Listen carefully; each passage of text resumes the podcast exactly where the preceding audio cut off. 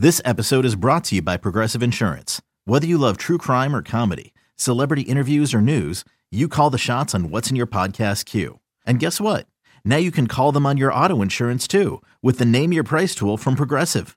It works just the way it sounds. You tell Progressive how much you want to pay for car insurance, and they'll show you coverage options that fit your budget. Get your quote today at progressive.com to join the over 28 million drivers who trust Progressive. Progressive Casualty Insurance Company and Affiliates. Price and coverage match limited by state law. The following is a presentation of A's Cast, your free 24-7 nonstop destination for A's baseball. Go to athletics.com slash A's Cast to download the app. Restrictions apply. This is A's Cast Live, your comprehensive look at the Oakland Athletics. Watch the left field deep. Bam going back, looking up. He will watch it fly. and 29 other MLB clubs. 2 2 pitch on Trout, and he blasts one. Way back! Goal for Yelich! Cody Bellinger hits one out. Pete Alonso, he's your home run derby champion. Join us as we take you inside the baseball universe. From spin rate to juiced balls to game changing moments, we have you covered.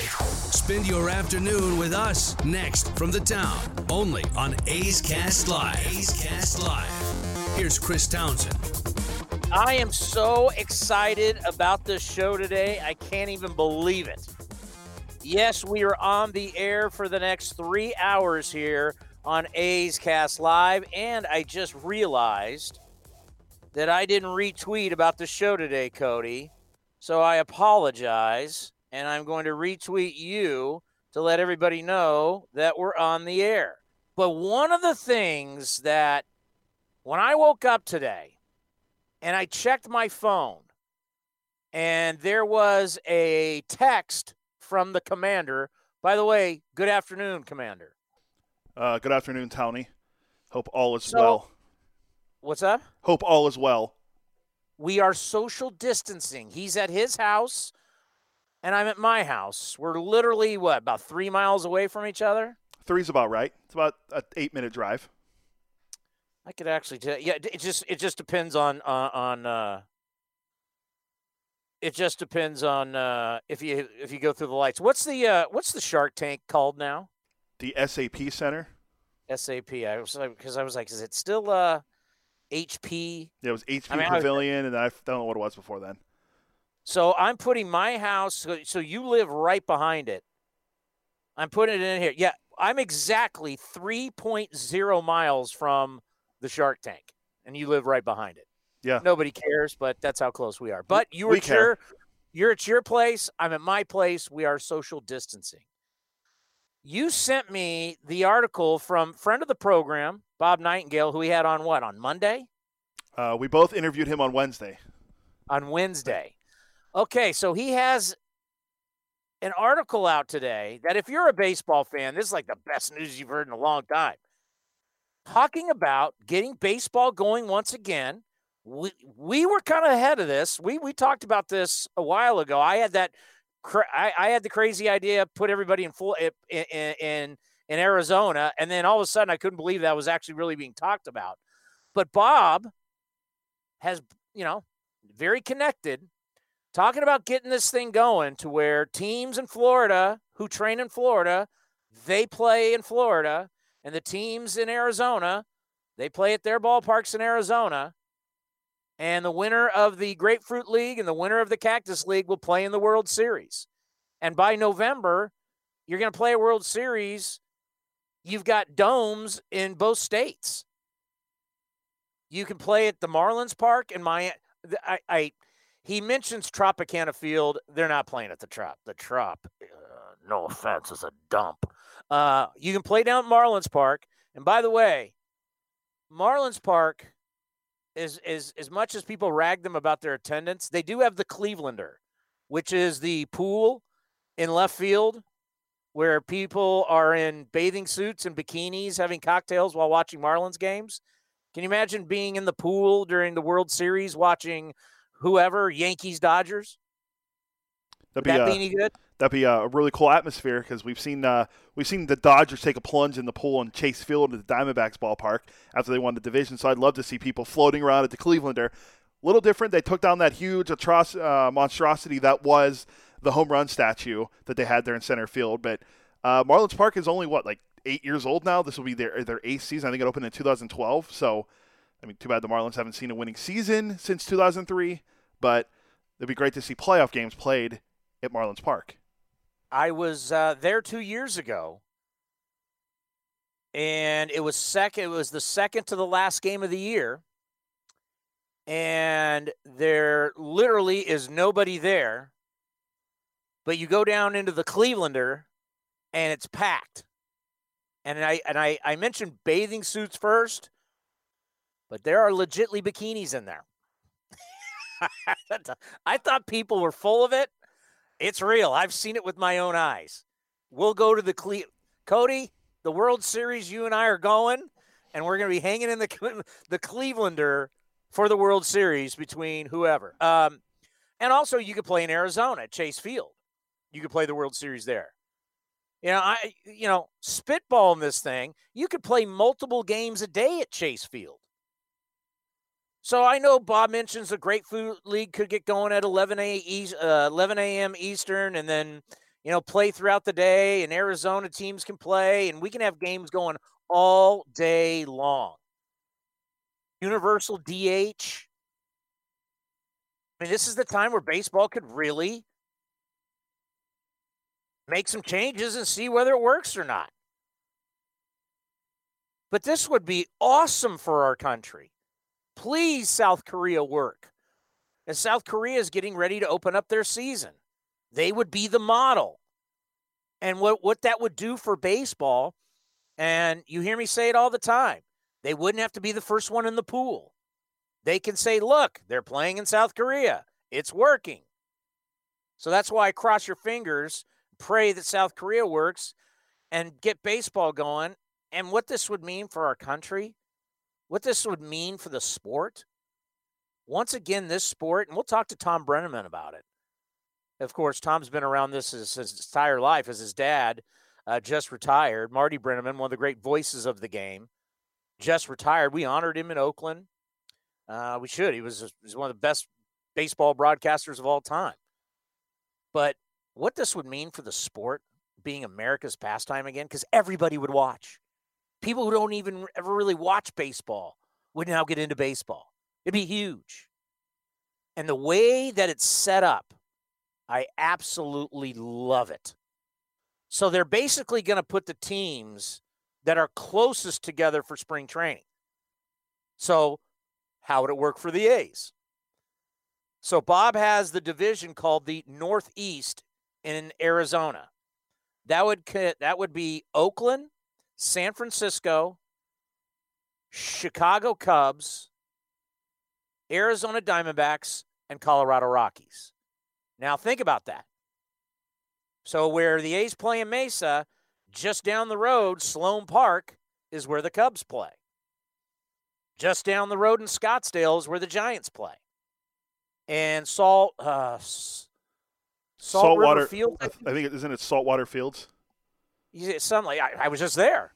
Um, that's where the Diamondbacks and the Rockies train. Saltwater so they Fields. would all just be down the street from each other.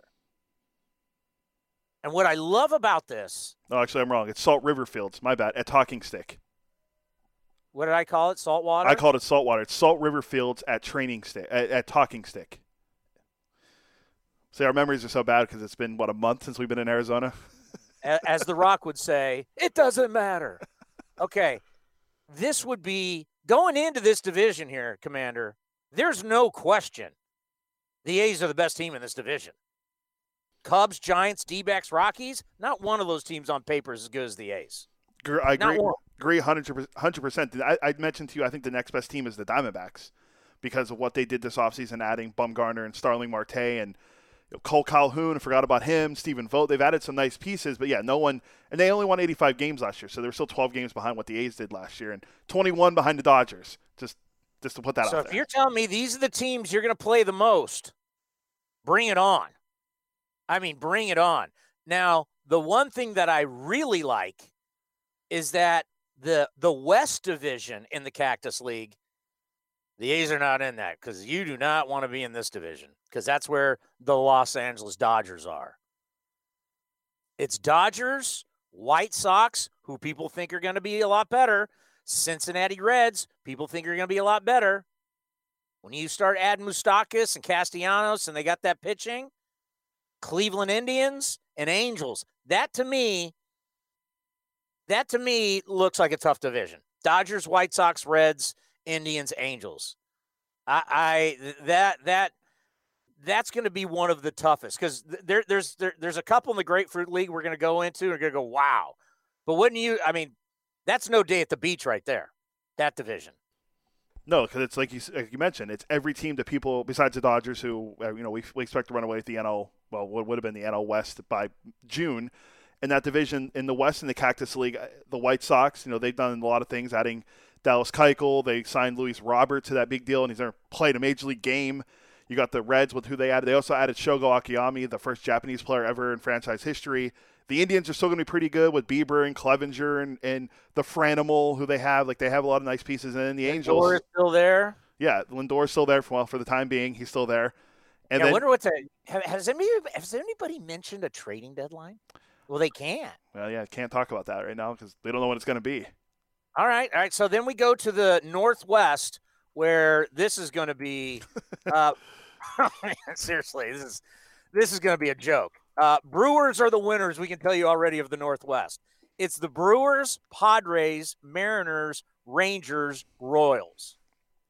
I, I if you said, all right, Townie, you got to put a you got to put a grand on it. Who you putting it on? I'm putting it on the Brewers. Yelich could take another month. He, remember he got hurt last year in September. This year he can just take the last month off because the Brewers probably will be so far ahead. Now I wouldn't sleep on the Rangers for what they've done with adding Kluber and they got a lot of nice young. You know, Joey Gallo will be back for a full year hopefully. They don't have the talent that the Brewers have. No, but I'm just saying to compete. I think the Rangers are the the next best team. Maybe. I mean, well, hey, you and Bob Townsend's Padres should be better, but I mean, I, I, how many times can you say that? Is Manny going to try? That's all. I, if Manny Machado goes out and tries, maybe they finish in second. Maybe. No, they got three, they got three managers, so they got three guys yeah. that. Uh, three guys are gonna, you know, are they're gonna inspire Manny Machado to play much better heading into 2020. All right, so I think the Brewers win that in a landslide. I, I, I, I it, however it will shake out and however they, they would let us know how it worked. I got Oakland in the Northeast, I got LA in the West, Dodgers, and I got the Brew Crew in the Northwest. Streaming from the town, A's Cast Live continues with Chris Townsend. All right, Cody, I'm texting with my buddy Rob, Rob Heller in uh, New York. And he says Mets would have a tough division they would be trading the Braves and the Phillies for the Astros and the Cardinals. so yeah, hey, this is. Fa- I mean, I find this fascinating. Do you find this fascinating? Oh, absolutely. That division. So the division okay. right now is is pretty good, except for well, there's one team in there that's not very good, but maybe they will let, be. Let, Who knows? Let, us start with the North first, because this is hands down Yankees win this. It's Yankees, Phillies, Blue Jays, Tigers, and Pirates. So the Tigers and the Pirates, they're dogs with fleas. Blue Jays have young talent, but that's what they are. They're young. They're going to win some games with their young talent, but they're they're not ready yet. And the Phillies, we'll check in with Kevin Frandsen when we when we get into the AL East. To me, they're kind of I, I don't think we know. You know, you you you you get rid of your manager and you bring in a guy like Joe Girardi, who brings instant credibility. World Series champion as a manager, World Series champion multiple times as a player, um, old school, but I think he's going to learn from the knock on him leaving New York was he doesn't relate to the players that well, which I think people kind of debunked that. They just wanted to make a change. Let's face it, sometimes you know, a relationship like Cashman and Girardi, some point you just you need to make a change. Because I, eh, I, think Girardi's a very good manager. So I don't know about the Phil. I know about the Yankees. I, I think we both agree the Yankees win this division in a landslide. Oh, completely. I mean, the talent they have alone. I mean, yeah, the Pirates are gonna be bad. They, I think the Tigers and Pirates might contend for the worst record in baseball, just playing in that division against the Yankees, depending on how many times they play a year. But yeah, the Yankees should run away with that, uh, no question about it. And does the not does does having the DH favor the American League teams because they actually have DHs right now, and the National League you're now looking what for one of your bench guys to be the DH? I mean, you can get away with it for three games, but now if you're playing a lot of games and you don't have a legit DH, I'm I we'll just have to let it play out as they say. But I got to think that, that, that that's going to be a little knock on the uh, on the National League teams against the American League teams. Yeah, I think that finding a DH is going to be is going to be difficult, and you know, I, I this is way completely different. But I started the trend with playing on MLB The Show 20, where I started the franchise. When I started franchise, I, I put the universal DH in just for you know to get ready for it, and you're right. I think finding a guy, you're not going to be able to find a guy off the bench who is a you know a fringe starter that's going to be able to come in. Where you know the A's have Mark Canha, who wasn't you know wasn't an everyday player, who comes in and he becomes an everyday player because he plays everywhere. I don't think the Pirates and the Phillies maybe have that guy on their bench to come in to to you know help the team win as like an AL team will be equipped to have. Okay, and then in the East, you're going to have the Nationals, the Astros, the Mets, the Cardinals, and the Marlins.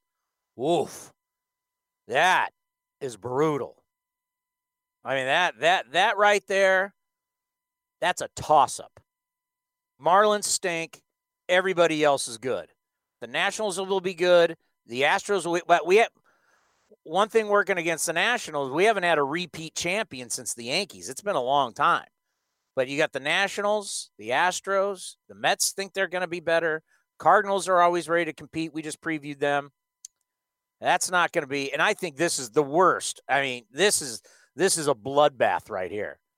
The Grapefruit League South would be the Red Sox, the Twins, the Braves, the Tampa Bay Rays and the Baltimore Orioles. Think about that.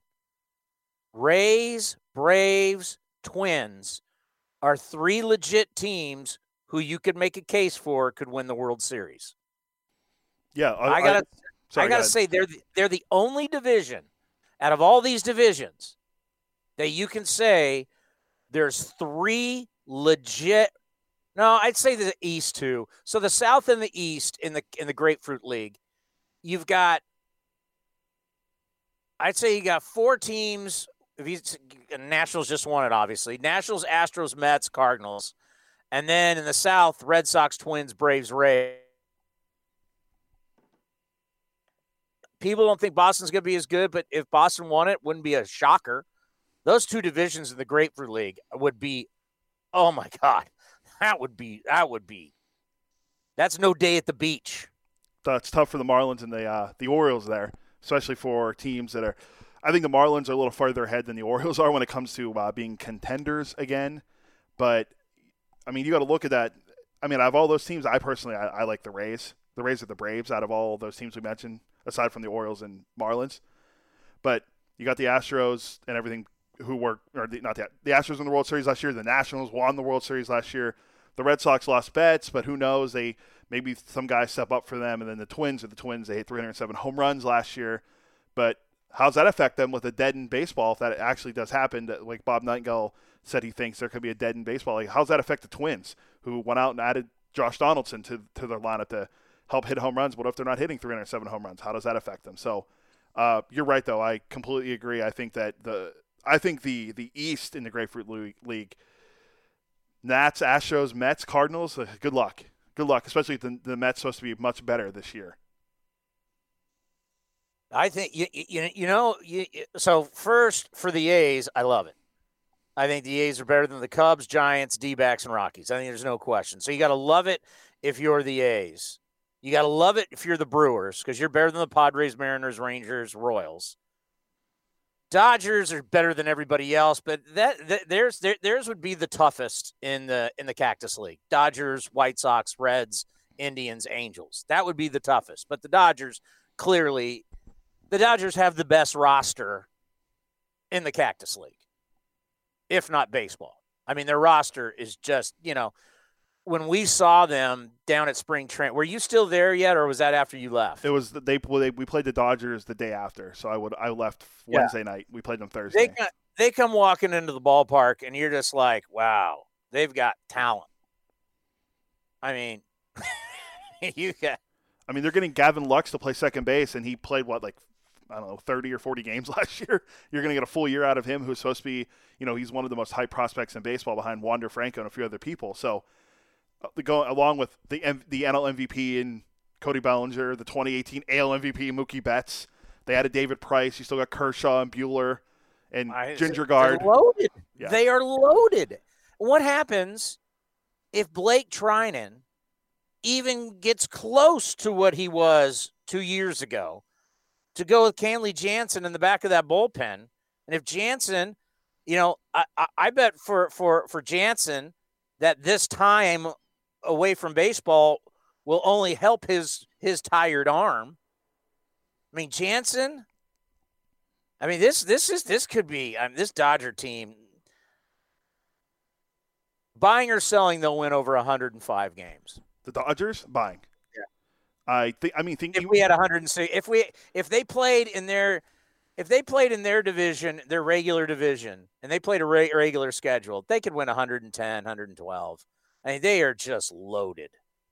I mean, they got the red beard at third, Seager at short, Muncy. I mean, Lux. Joc Pederson can't even get into the lineup, and he hit 36 home runs last year. Well, that's because they signed AJ Pollock to that four-year, $66 million deal, and – he won. Well, what I think I went over it when we talked to the Dodgers the other day. He was like one for 13 in the postseason with 11 strikeouts.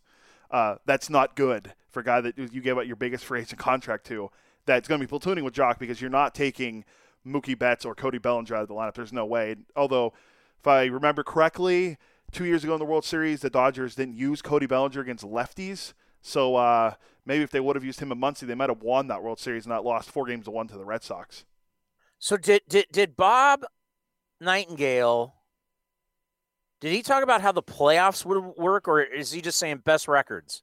Um, I think he's just talking about best records because playoffs. It, would be interesting to see how they did it because he went on to talk about the the using the universal DH and all that. Like I think is great because the, the report yeah. that was out earlier this week was we'd have seven inning double headers.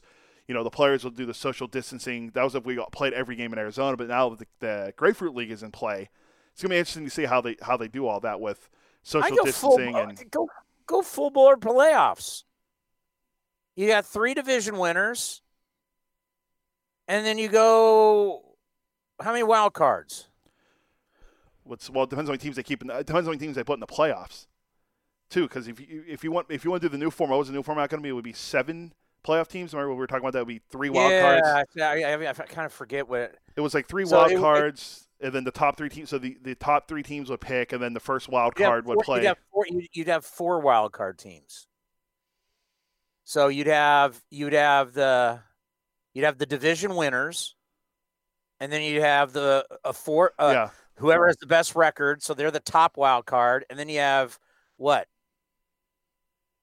Oh, two other wild cards. That uh, was that two or I, I think the way it worked was if we did it, the the Astros would have picked like between the Indians, Red Sox, and the Rays, um, which they probably would have picked the Indians or Rays, Indians or Red Sox, and then the Yankees would have picked whoever's left out of that, and then I remember it would end up being the Rays and A's would end up playing each other still in, in the first round because that's if that's how it worked out.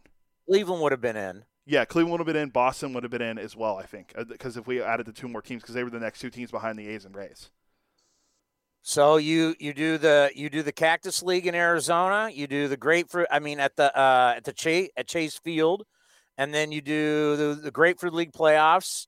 You do that at uh, Marlins Park, and then you pick one or the other as your World Series destination. Or you could say, let's meet in the middle and we'll play in Houston or we'll play in Texas, play yeah. in Arlington. Yeah, I like the idea of playing one one of the ballparks in in, in Texas because you got the new Rangers ballpark that's going to have the retractable roof. You already have Minute Maid that has the retractable roof.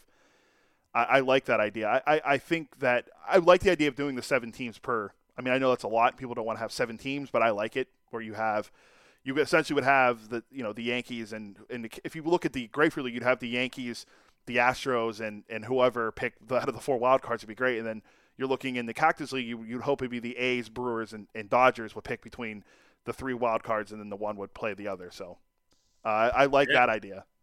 and the new the the the new ballpark in Texas is going to be sweet. And don't forget, literally 15 yards away from that new ballpark is Texas Live. If you have no idea what Texas Live is, Google it and look it up. It's awesome. Restaurants, bars, they supposedly have the largest TV screen in the country and they can break it all up and show all these different things. They've got I was in there one night one night they had a live band going.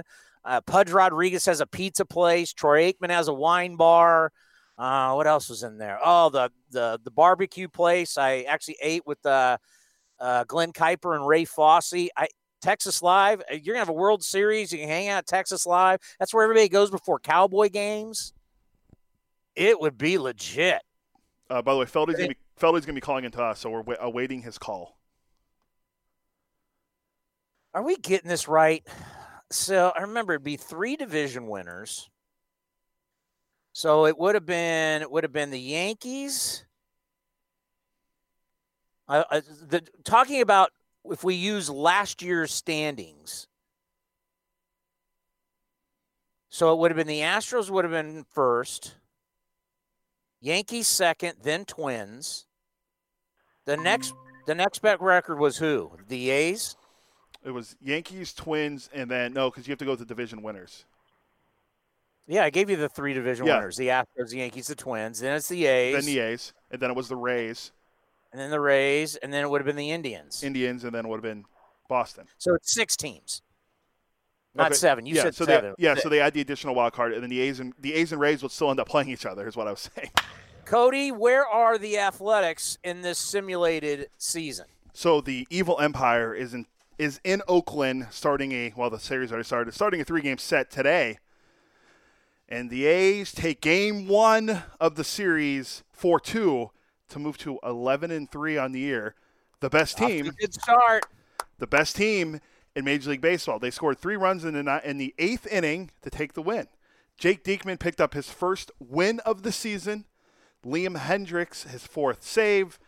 Bassitt goes seven in the third, allowing two runs and striking out nine. He has a nice little 2.71 ERA on the year. The Yankees drop to nine and five. But listen to this pitching matchup on Sunday. Gerrit Cole, because I went, I went, look, went and looked ahead. Gerrit Cole versus Jesus Luzardo. Is who, Oh God, how good is that? uh, Gerrit Cole in the year is one and one with a 4.58 ERA and Oh, three starts. Whoa. 30 That's not- strikeouts. 30 strikeouts in 19 and two thirds innings, though. That's a lot of strikeouts. That's not worth three hundred plus million dollars. Yeah. Can't be having a four ERA in your prime with the Yankees. So that's a, you know what I that this doesn't shock this if the A's uh, I think this this this is this is once we get this thing going, man, this team's confident.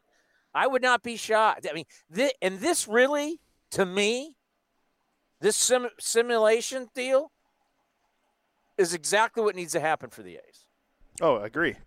they need to get out to a hot start. No more, especially God. I mean, that was kind of the the big keys uh, that we were talking about in spring training, and now with a shortened season, you cannot do this. We're going to be 500 or a little bit below 500 for a while, and then we're just going to get red hot. You you may run out of time. You need to start out hot and stay hot. which is something the A's have has escaped the A's the last couple years. Even though they won 97 games, a slow start has been something that's escaped them. The the Dodgers, by the way, are 10 and four. The Diamondbacks 10 and five, catch you know nipping uh, nipping on their heels there in the NL West, or which would be the now uh, which would be the Cactus League for those two teams if we do that new season. Worst team in baseball. Do you know who it is? Worst team in baseball. Simulated season. I'm going to go with. Oh, I think you already told me this. I yeah, I already know who it is. So, I, I mean, I can I can tell you it will be your fighting Phillies, the fighting Phils. Yeah, the Fighting Phils are three and eleven, followed by uh, the Padres at four and ten, The Angels at four and ten. The Tigers are four and nine. The Twins are actually the worst team in the uh, AL Central at four and ten. Really? Yeah, and then the Orioles are five and nine. Five wins for the Orioles. That's a nice uh, trend upward from where they were last year. Don't tell my brother that the that the that the Friars are four and ten. He'll be in full on panic mode. Let, let's let's pull up their uh, let's pull up the stats on the Padres and see how one Manny Machado is doing. See Well, is he trying? Is, is try- Manny Machado actually trying in uh, in this simulated season? uh, uh, not really. Uh, 204 batting average, one Oh. homer, seven RBIs. He has a 610 OPS. Uh, I would say he's not doing well in his age 27 season. He's played in all 14 games. He struck out 10 times in 54 at bats. Not good for Manny Machado, who is not trying, but Eric Hosmer having a nice little bounce back at 279. So the two highest paid guys on the team struggling for the Padres. I'd be interested in talking to a player who's not having a good season this simulation. Go, hey, how do you feel about that? Uh, let's pull up the. Let's see. Let's see who's not doing well on the on our Oakland Athletics according to the simulation, because we know They're how. eleven. I, I got them at eleven and three. Yeah, they're 11 and three. Uh, we know how good Marcus Semien's doing. He has the eight home runs. Oh, Khris Khris Davis, Khris Davis- Khris Davis has seven homers and he's hitting 302. It's- That's a bit above the 247 we're used to. Uh, Chappie, Matt Chapman is hitting 179. Now he has three homers and 10 RBIs, but that's not good. Matt Olson hitting 217, two homers, five RBIs. But players like L- Ramon Laureano, who's hitting 304 with three homers, are the guys carrying the A's in last in, in, in the game against the Yankees, which would have been tonight, which was already played. Mark Canha was the big hero as he drove in two runs in the eighth with a double. Canha on the year is hitting 250 with one homer and eight RBI. So some of the guys we saw last year put up really big numbers are not, except for Marcus Semien and a nice little bounce back by Khris Davis. Can you imagine Khris Davis in the simulated season wins the batting title? Oh boy! I mean, that, how crazy would that be? That he he, he hits like three he hits 347 just to be 100 points above his career batting average, pretty much, and he wins. Yeah, That's not going to happen. Uh, but he, he might win the home run title. I mean, he's right behind Marcus. Oh, look at look look. Bassitt's having a good start of the year. He started three games with a 2.21 ERA. Yeah, he's Sean Manaea's out to a great at three starts with a 1.14 ERA. Let's see here. Where are the other starters? Oh, Lou Trivino with a nice little bounce back. He's got a 1.59 ERA. proud of the PSAC conference in Pennsylvania. Fiers is struggling with a 6.55 earn run average, but they they got Fiers coming out of the bullpen. What's the deal? Yeah, remember he started after uh, Joakim Soria started as the opener. Fiers came in and gave up seven runs in that start. I think it was against Minnesota, if I'm not mistaken, who he started against before the uh, A's were down in Anaheim. Marcus Semien still leads Major League Baseball in home runs with eight, followed by Khris Davis, Joey Gallo, and the Franimal was all seven. Well, I, that I mean, saying Mike Fiers is not going to start, it, and he's going to be the guy, the opener. He's going to have an opener. Lou Trivino's been the opener for him. It's like that's not that. Come on. I mean, what, what, what I mean, I, I love what they're doing. This is fun to talk about and it's fun to look at, but come on. I mean, Mike Fiers is taking the ball opening day for God's sakes. And Uh, he's going to start. former A Kurt Suzuki. I'm looking at the uh, stats for the leaderboard. Former A Kurt Suzuki hitting a, a cool 444 on the year with one homer, seven RBIs. Um, I don't know how long that's going to stand uh, stay up. And then the Yankees Miguel Andujar, who's back from injury, is hitting 444 as well with two homers and 13 or let's see, two yeah, two homers, 13 RBIs for the evil empire New York Yankees and his return from injury. Where, where, where, where- where's your halos? my halo. Um, uh, it's not my halos. That those are Dina, my fiance's halos. They're four and ten on the season. Let's see what uh we looked the other day at how Mike Trout and Rendon were doing. Oh, Trout's done. Yeah, Trout- Didn't they say his, his, his, his career's already on the on the downside? He's up a little, up a little bit, two thirteen batting average, uh, one homer, two RBI. The home run and RBI is not there for Michael Michael Trout. Then Anthony Rendon, I think he was hitting like 160 the other day when we looked. He's uh, hitting 175 now with two homers, eight RBIs. I told you Justin Upton's leading the way for them with six homers, 18 RBIs. For the Angels as they struggle once again. And Ohtani's hitting 400.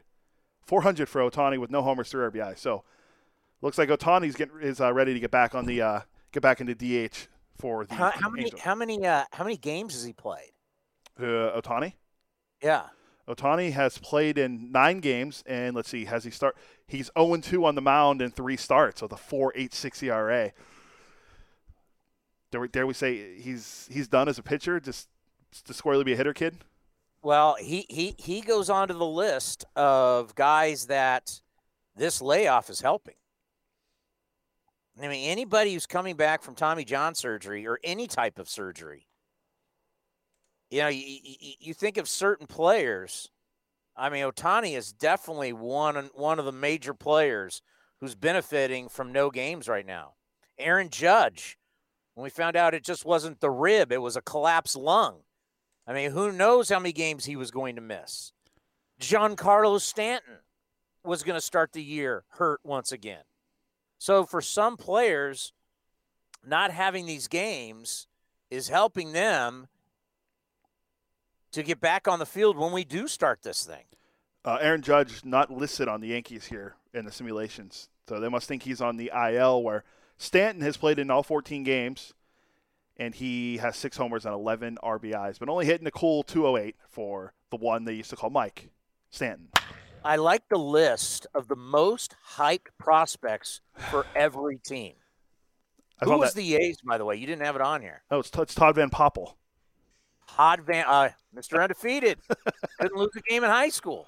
He was bad. They I remember he's he's he's like uh, I want to say he's just a little bit uh vampire. I think he's just a little bit older than I was because he he came out. in 91 he was like 18 so you figured that was 20 30 years ago so he's probably like 47 48 50, Yo, he, he's uh he's born in December, so yeah, he was in he was uh he was in uh he was in high school at the same time I was. We're the same age, forty eight. I just turned it. He'll be forty nine uh in December. Um, but yeah, he was class of ninety because I remember the Sports Illustrated like this guy. I mean, he was being compared to Nolan Ryan, obviously being a Texas guy.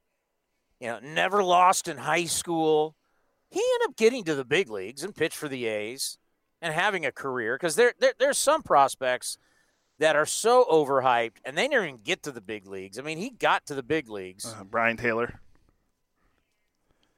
that's one that's one guy I can think of number one overall pick did he make it to the majors with the Yankees in 1989 uh, Van Poppel's best year I think was 2001 he was a reliever for the Cubs he had an, he actually had really I think he had like an ERA in 59 games like 252 or something like that best year he had of his career because as a starter he had a negative WAR he just wasn't any good and the A's cut him Yeah.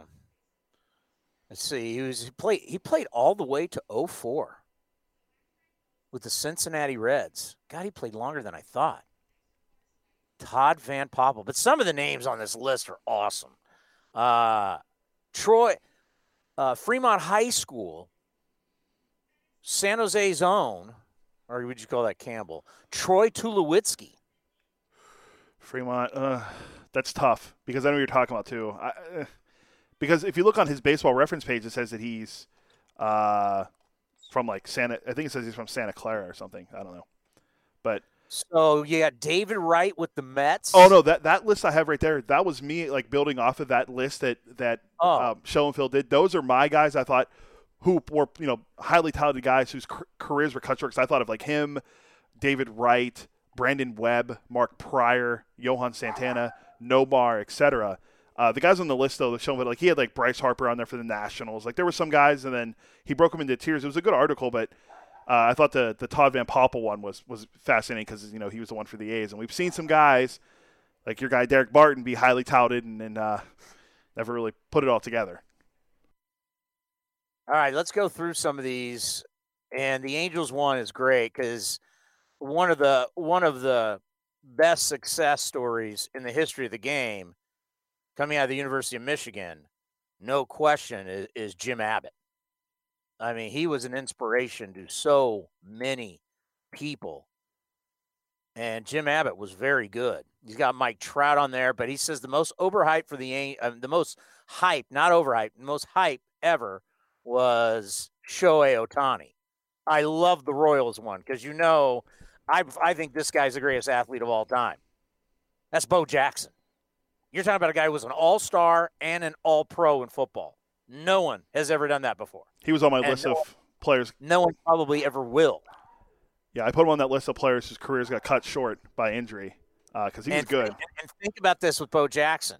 His very first at bat on the first pitch he saw when he came back from surgery and he was with the White Sox, he hit a home run. I mean, Bo Jackson. If Bo Jackson doesn't get hurt, and f- and if and if you're young and you never got to see him run the football, I he literally went from baseball to football and immediately was the best running back in the game. They, he pushed Marcus Allen, Hall of Famer. Marcus, go to fullback. We got Bo Jackson. Uh, the Mariners. That's an easy. You know, this is this is highly debatable. Ken Griffey Jr. or Alex Rodriguez?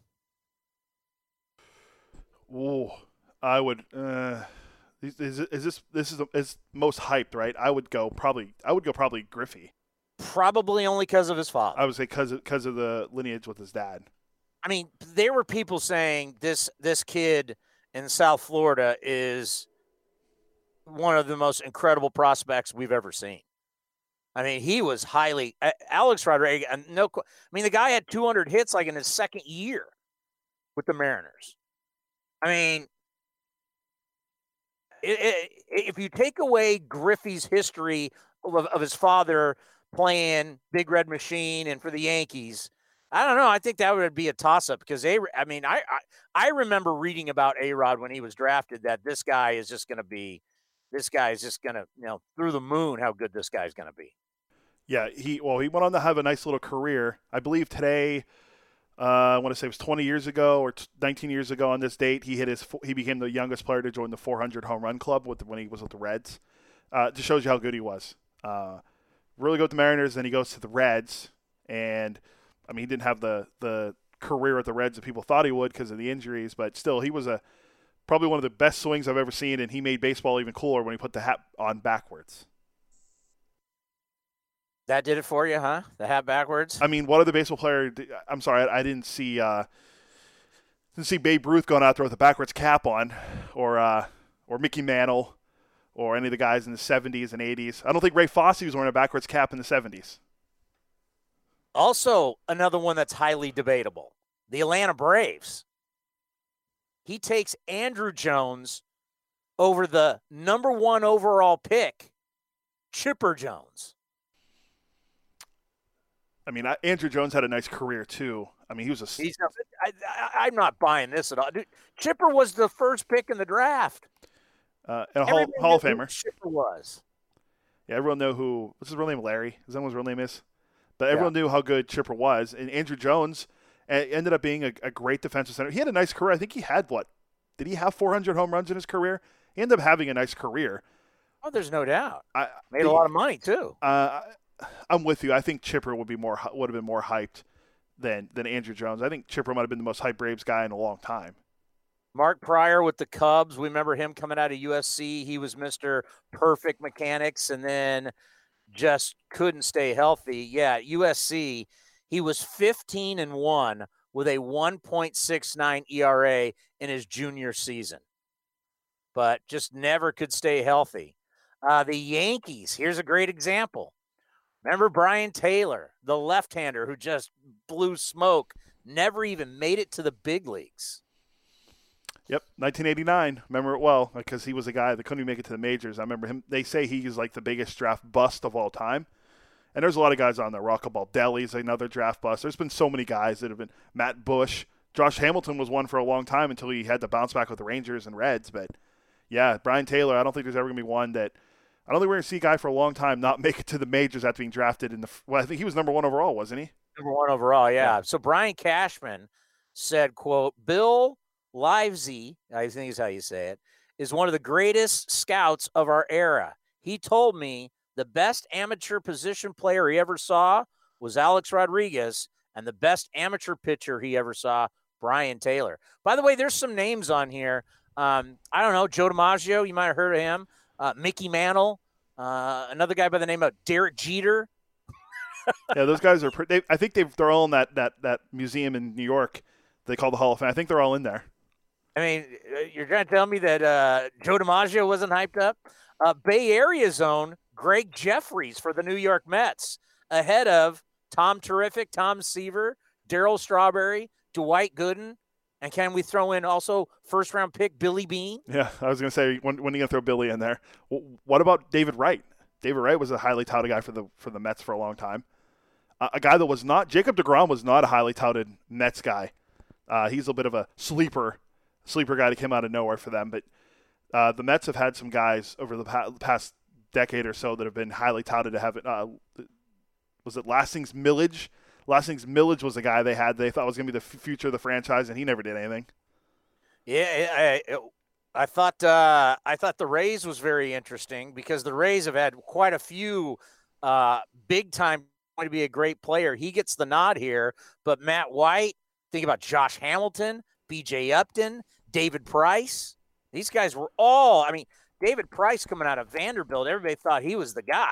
Who, who I didn't look. I, I this I didn't look. I wasn't trying to be selfish, but uh, who, who they have? Who does David have for the Pirates?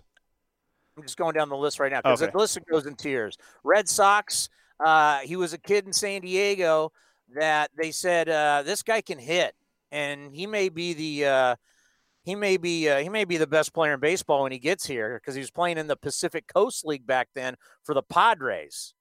That's the great Ted Williams is the most hype is the most hype guy ever for the Red Sox.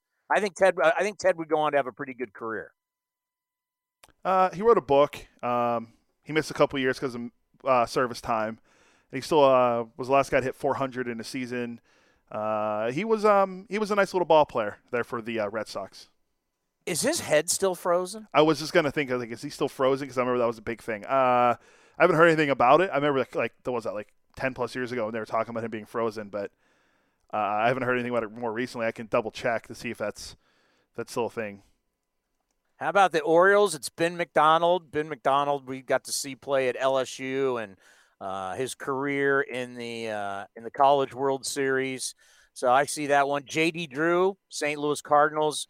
Uh, remember, he's a Boras guy, and there was always issues with him and money. Always, J.D. Drew, if you remember back. Yeah, I remember JD because he was with the Cardinals, and then when he went to the was he with the Braves after that?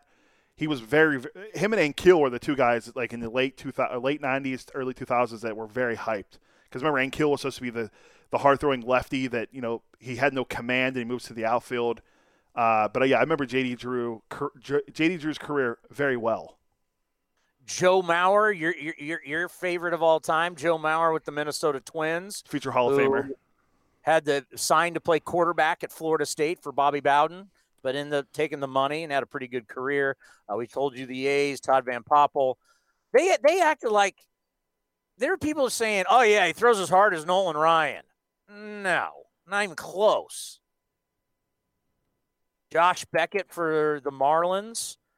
Remember him coming up? David Clyde for the Texas Rangers. Uh, oh, you know they the other they have, they have an honorable mention for the Texas Rangers. Your friend Jurickson Profar. Profar was so hyped. He was. the best minor leaguer. Oh my god, He really Just was. just never know. Uh, Diamondbacks, it's uh, Justin Upton, but Travis Lee. Remember the first baseman Yes. out of San Diego State? I got to play against him. Uh, Los Angeles Dodgers. I was shocked by this one. Corey Seager. Out of all the great Dodgers there have been, Corey Seager was the most hyped. Mm, I mean, we know look how hyped uh, Gavin Lux is. Ah, Jesus. But I remember the hype on Seager was real. I mean, he was like the number one guy, like forever. Like they were saying, like yeah, he's the guy. Like he. But you're right. There's been so many guys they've had in their system that have come through that have been great. Piazza being one of them. Francisco Giants one I disagree with. They've got Tim Lincecum. Was he really that? I mean, I know he's a first rounder, but was he really that hyped? No, you know who had hype because he was legit, and we got to see him on one of the great college baseball teams of all time. That would be Will Clark. Will the thrill. All those guys, Brantley, uh, Palmeiro.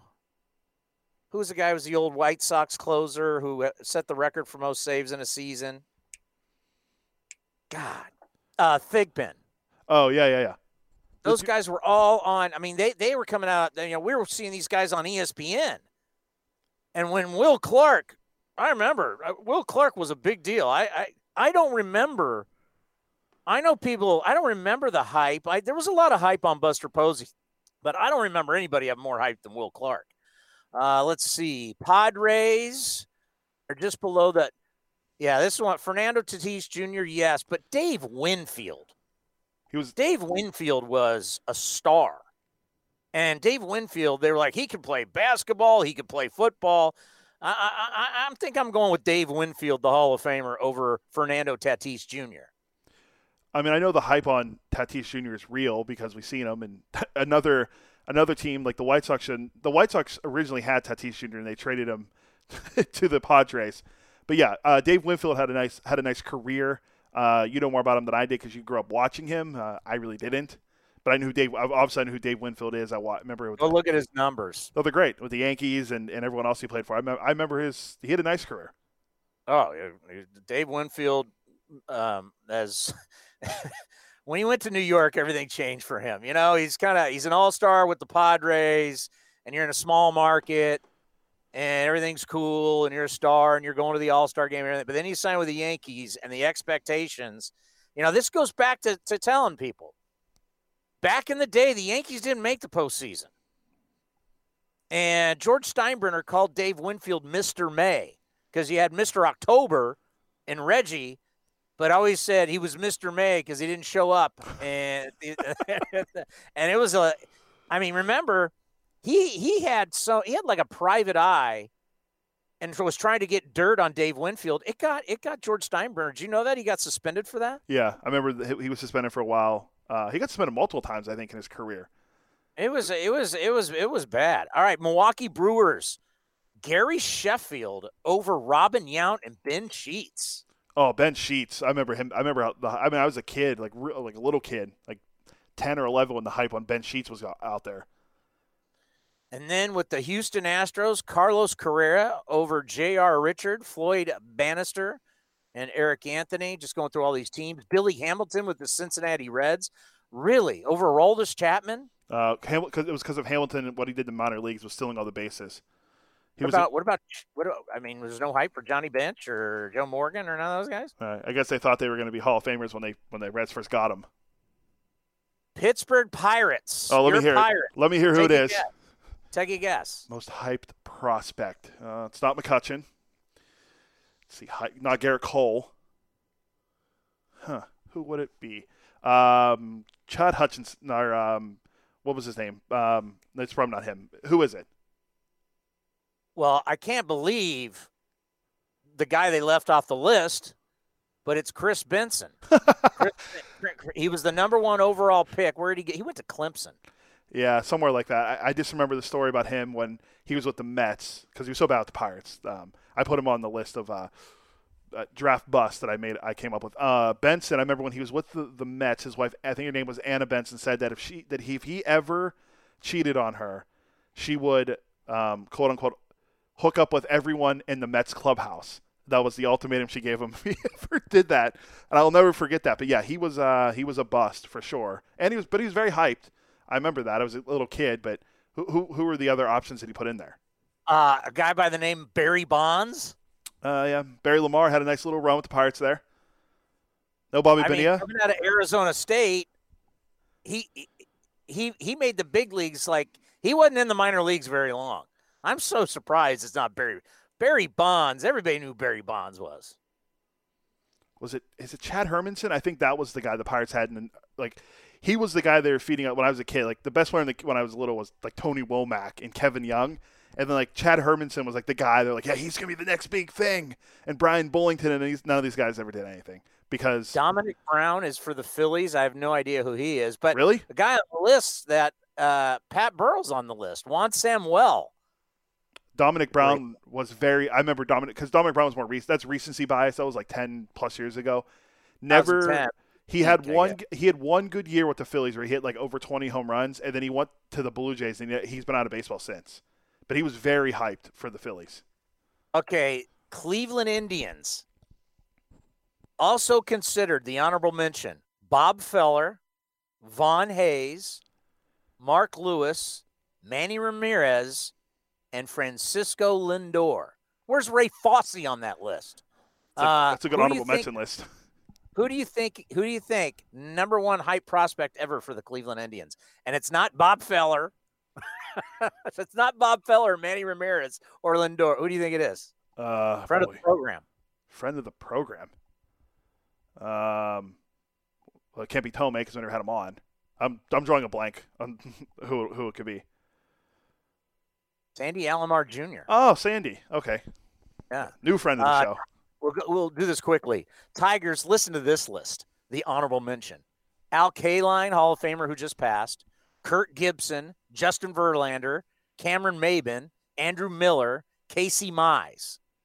Those guys aren't the most hype. Most hype, Matt Anderson. like, really? Uh, Rockies, Todd Helton, Troy Tulowitzki, Dexter Fowler. They go with Ian Stewart. Oh, yeah, he was one third baseman. That's pretty shocking. That is pretty shocking. Hembo, how you doing there in the East Coast? We're We're- we're worried do- about you. Well, we're we're doing fine over here. I, I'm just transferring from basement to basement. You know, doing the gloves and the masks and the whole nine yards. But it's good to talk baseball once a week with you guys. So it's uh, I, I always appreciate you having me. When is the last time you were living at your parents' house with your siblings? Uh, uh, 2008, and the only difference between then and now is I have a wife. and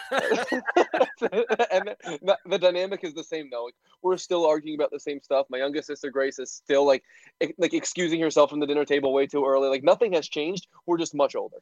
yeah, I'm trying to think the last time I it, it would it would be like late 80s, early 90s would be the last time my brother and I were in the house at the same time. So yeah, it's uh crazy, but we're glad you're doing well. So we're going to debut today here on A's Cast Live some trivia questions about our athletics. I have prepared five trivia questions about your athletics. You, as I told you last week on the show, like what I'm best known for on Get Up is being the character Sneaky Hembo, the person who uh, comes up with a trivia question every uh, every day. Uh, we'll have one of our talent attempt to answer. My hit rate's pretty high, uh, but we've turned it into a nice little fun thing. So I'm going to bring that over to you guys today. I love it. We got a little EA Cody. We got a little ESPN production going today. Uh, I, I'm very excited for this. I can't wait uh, to see what these questions are like because I remember the segment on Get Up. So, and I remember Buster tweeting about how you always got him. So I can't wait to see how this goes. I, uh, Buster is oddly bad at guessing answers to trivia questions. Tim Kurkjian uh, gets all of them right. He is uh, encyclopedic. My first question for you is this: This is what this one will grease our skids. Who is the only player to produce a 200 hit season with the A's in Oakland? 200 hit season. Did Semien, Semien didn't have 200 hits last year, did he? I'm going to go Johnny Damon. Uh, that is incorrect. The correct answer to that question, I think you might kick yourself, is Miguel Tejada. In 2002, Tejada won. It was, that was, it might have been his MVP season. 204 hits for Oh, Miguel Tejada in Oh, oh. 2002. 02 is because 01 was Giambi. Yes, oh, one was Giambi, but I, I was surprised. It was the only 200 hit season since the team moved to Oakland. Mark Kotsay ranked second at 190. Semien this year had 187 hits. That's tied for third. The only 200 hit season in, in Oakland A's history. The great Miguel Tejada, who I still say, if I'm doing an all time, as great as Bert Campaneris was, and winning the World Series three times with the Athletics, and obviously came from Kansas City. I still, if I'm going all time Oakland A's lineup, my shortstop's going to be Miguel Tejada. And I'll tell you what about Miguel Tejada. I think that he has a better, if not much better, Hall of Fame case than Omar Vizquel.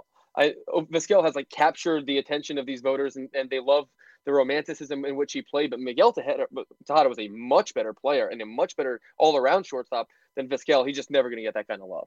Wow, Cody would call that a hot take right there. I Mm. love it. Well, All right, from number- ES- I am from ESPN after all. All right, question question number two.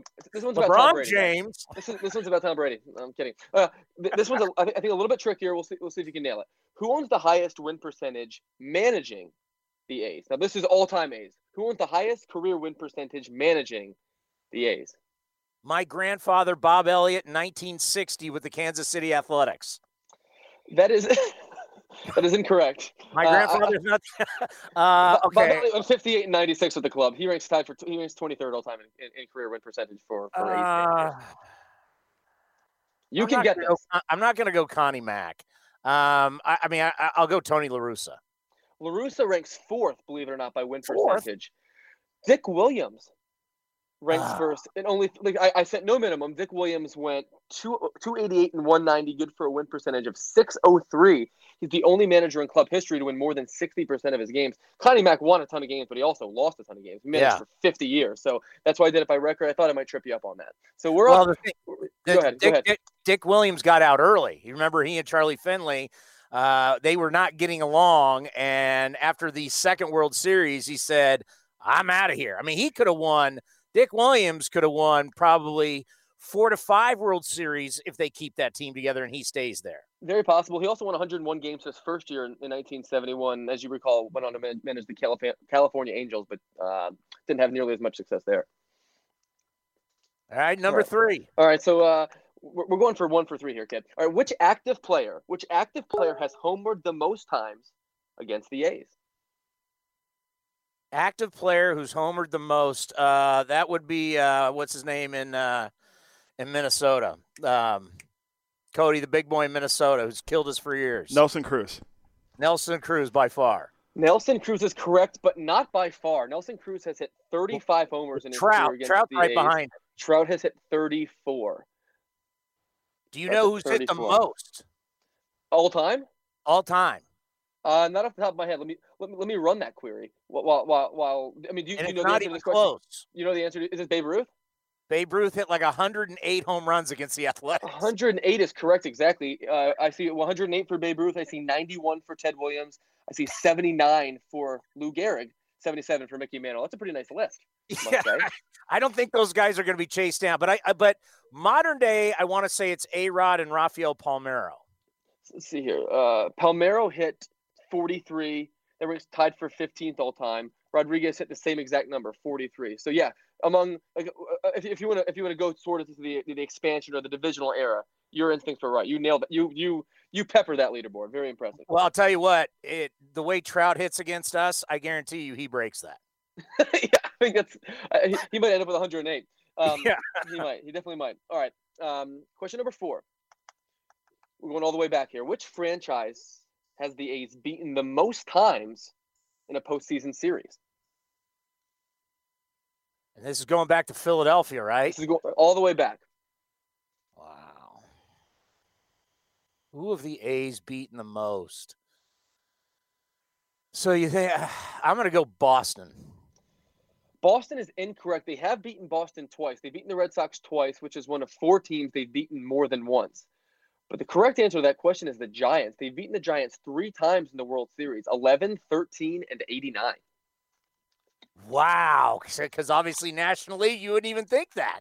That, that was that was that was that was pre last pandemic. Uh, I, I, I'll, I'll I'll I'll excuse you for that one. I'll excuse you for that one. So yeah, so uh, the, the Giants three times, the Cubs twice, the Orioles twice, and the Red Sox twice. Yeah, the Orioles in the uh, 70s. Yeah, the, the, the A's beat the Orioles in 73 and 74 in consecutive seasons. And then the Cubs was 1910 and then 1929. That is phenomenal knowledge right there. Cody, you remember it well. All right, question number five. Question number five. This one, this one, this one's a list. I'm asking you for a list of four. There are four A's pitchers with at least 1,000 strikeouts with the team since it moved to Oakland in 1968. So since 1968, four pitchers have accrued 1,000 strikeouts with the A's. How many can you name? Uh, I'd go Catfish Hunter. Catfish Hunter is correct. 1,139. I would go Vida Blue. Vida Blue is one. 1,315. Stay hot, kid. I would go Dave Stewart. Dave Stewart is two. 1,152. Finish me off. It's got to be one of the big three. It's got to be one of the big three. I'm going to go Barry Zito. Barry Zito is correct. Barry Zito Ah! struck out 1,098 batters with the A's. Tim Hudson is fifth with 899. Mark Mulder is ninth with 668, sandwiched by Blue Moon Odom and Dennis Eckersley. By the way, in modern day baseball, going one for five and it's a home run, I've had a good day. You went two for five. I mean, you. Oh, I mean, you went. You went four for four on this last question, so you I'll give you some extra points there. You nailed the Nelson Cruz. You, you knew Mike Trout. Your your your A's managing uh, knowledge a little bit uh, left a little bit to be desired. I think you were a little gun shy with the Miguel Tejada question at first, so that's about what I expected from you coming in. Usually, like when I do these things on the radio, usually people are so like overwhelmed and shell shocked with how much I'm throwing at them. But you managed yourself well, and you uh you you, know, you played a good nine. You played a good nine. Well, you, you, the thing about Dick Williams is that we forget he wasn't here for a long time. Yeah. And yes. it was a lot of greatness, but he wasn't here, you know, which where La Russa was here for Bob Melvin, Connie Mack. You think of the guys that actually have stayed with the A's for years. You know, another guy that was here for a quick minute, uh, Billy Martin had success with the Athletics, but it was not long lasting. No. So the, the, the leaderboard is Dick Williams at one, Ken Macha at two. He, he managed for four seasons. John McNamara for two seasons in the 69 and 70. Then Tony La Russa, who your guest was, number five, Chuck Tanner in the 1976 season. So that's why for, for those win percentage or record leaderboards, it's usually the people that managed or played a fairly small amount of time uh, in the sun. So uh, well done. Uh, I was I was I, I, I, was certainly not underwhelmed with your knowledge. I, I, would say that that was that was good enough to do for us to run that back sometime. All right, so you know, getting baseball back would be so huge for this country. And I've been talking to a lot of my friends, and some of my friends, some of my female friends who are not baseball fans, have even said, My God, if you put baseball on television right now, I would watch every game. I'd watch as much as I possibly could. And I think it would really take baseball back to being our national pastime, helping us get through this pandemic. Because I think if they if they launch at the same time as football, they'll get washed out. We need something and of course, it's got to be safe for the players and the people who will be working around the stadium. There won't be fans. We're starting to possibly see this in South Korea. What do we know? So, what we know is that South Korea, which has handled the coronavirus uh, probably the best among all developed nations. They've done uh, what, what, seems to be an extraordinary job of flattening the curve. And what they've been able to do, the baseball league as a result, which is only 10 teams, and obviously they're not traveling nearly as much as our guys would need to. But 10 teams right now, they're playing inter squad scrimmages in front of no fans, empty stadiums, and those are televised. So you've probably seen some clips on Twitter with you know these these teams playing themselves, and you've probably also seen, which is I would describe it as jarring, these guys are playing with masks. These guys are playing baseball with masks on, and it's it's very strange to see. We we showed the video this morning on Get Up. I think it really took a lot of people by surprise who haven't seen it because it's something we're so not used to. One of the things that I like most about baseball is that you can see these guys' faces. It's one of the things that I think has has hurt baseball over the years and helped football in some sense is that we know what all these guys look like, right? But because of the safety precautions, this is what these guys are doing in Korea, and the like the majority of them are. You'll see these guys lined up in the dugout; they're all wearing masks. So that's obviously a jarring sight to see. But right now, because they sort of have this under control, they, they are scheduled to begin their exhibition season on April the 21st. What they're going to do is play six exhibition games during a span of time, and if everything goes well, launch their regular season sometime in May, which I think in some sense is very encouraging. The fact that somewhere somewhere else in the world we're going to be playing baseball. I would say it's also a little bit jarring or alarming because they've done a, a, good job of, of, of, curbing the, the uh, virus within their country, and they're also taking extraordinary precautions. Dan Straily, who you guys know well, uh, was was detailing to Jeff Passan that you know anytime you go into a stadium, they're checking everyone's temperature, and and and they are they're doing it with this sort of advanced technology that is nothing like anything that I've ever seen. So if we're going to do this in this country, it's just going to take a the scale, the scope is going to be so extraordinary. But at least we have a blueprint. And to me, as a baseball fan who wants the game to be on TV so badly, I would say it, it's at the very least encouraging that a month from now we might be seeing professional baseball being played across the globe.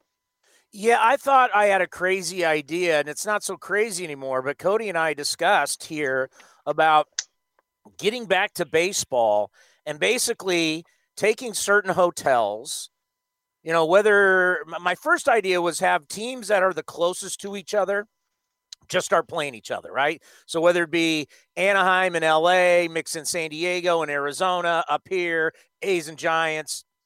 Then I thought, well, why don't we send everybody to Arizona and back to Florida, get these hotels and have them go in and do everything to the hotel and and make it so players can live there Hmm. Uh, you get extra buses for the players, so there's separation in seats and all of that.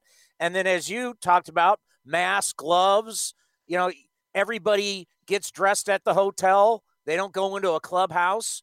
You know, we never had clubhouses when we were in high school. you just you go in and you play. And I and I thought it was a crazy idea. And now I know they're kind of looking at something similar to that, to where you can find the living spaces, make sure the players are okay, and get the games going again. Because you know that the government wants some type of to, to, to distraction to get us away from of all the horror that's going on. And baseball could be that. So if we could do that, if we could play with masks and everybody wear gloves and no one high five and let's get this going. I think it would be big for this country. Uh, yes, no question. It's it's not any, any it's not really any different um, than than the reason we play baseball through World War One and World War Two. Like that's it's it's a very similar dynamic. I think baseball has an extraordinary opportunity to explode, especially the television ratings. When we come back, like you said, people are going to be dying. People are going to be dying to watch baseball on television.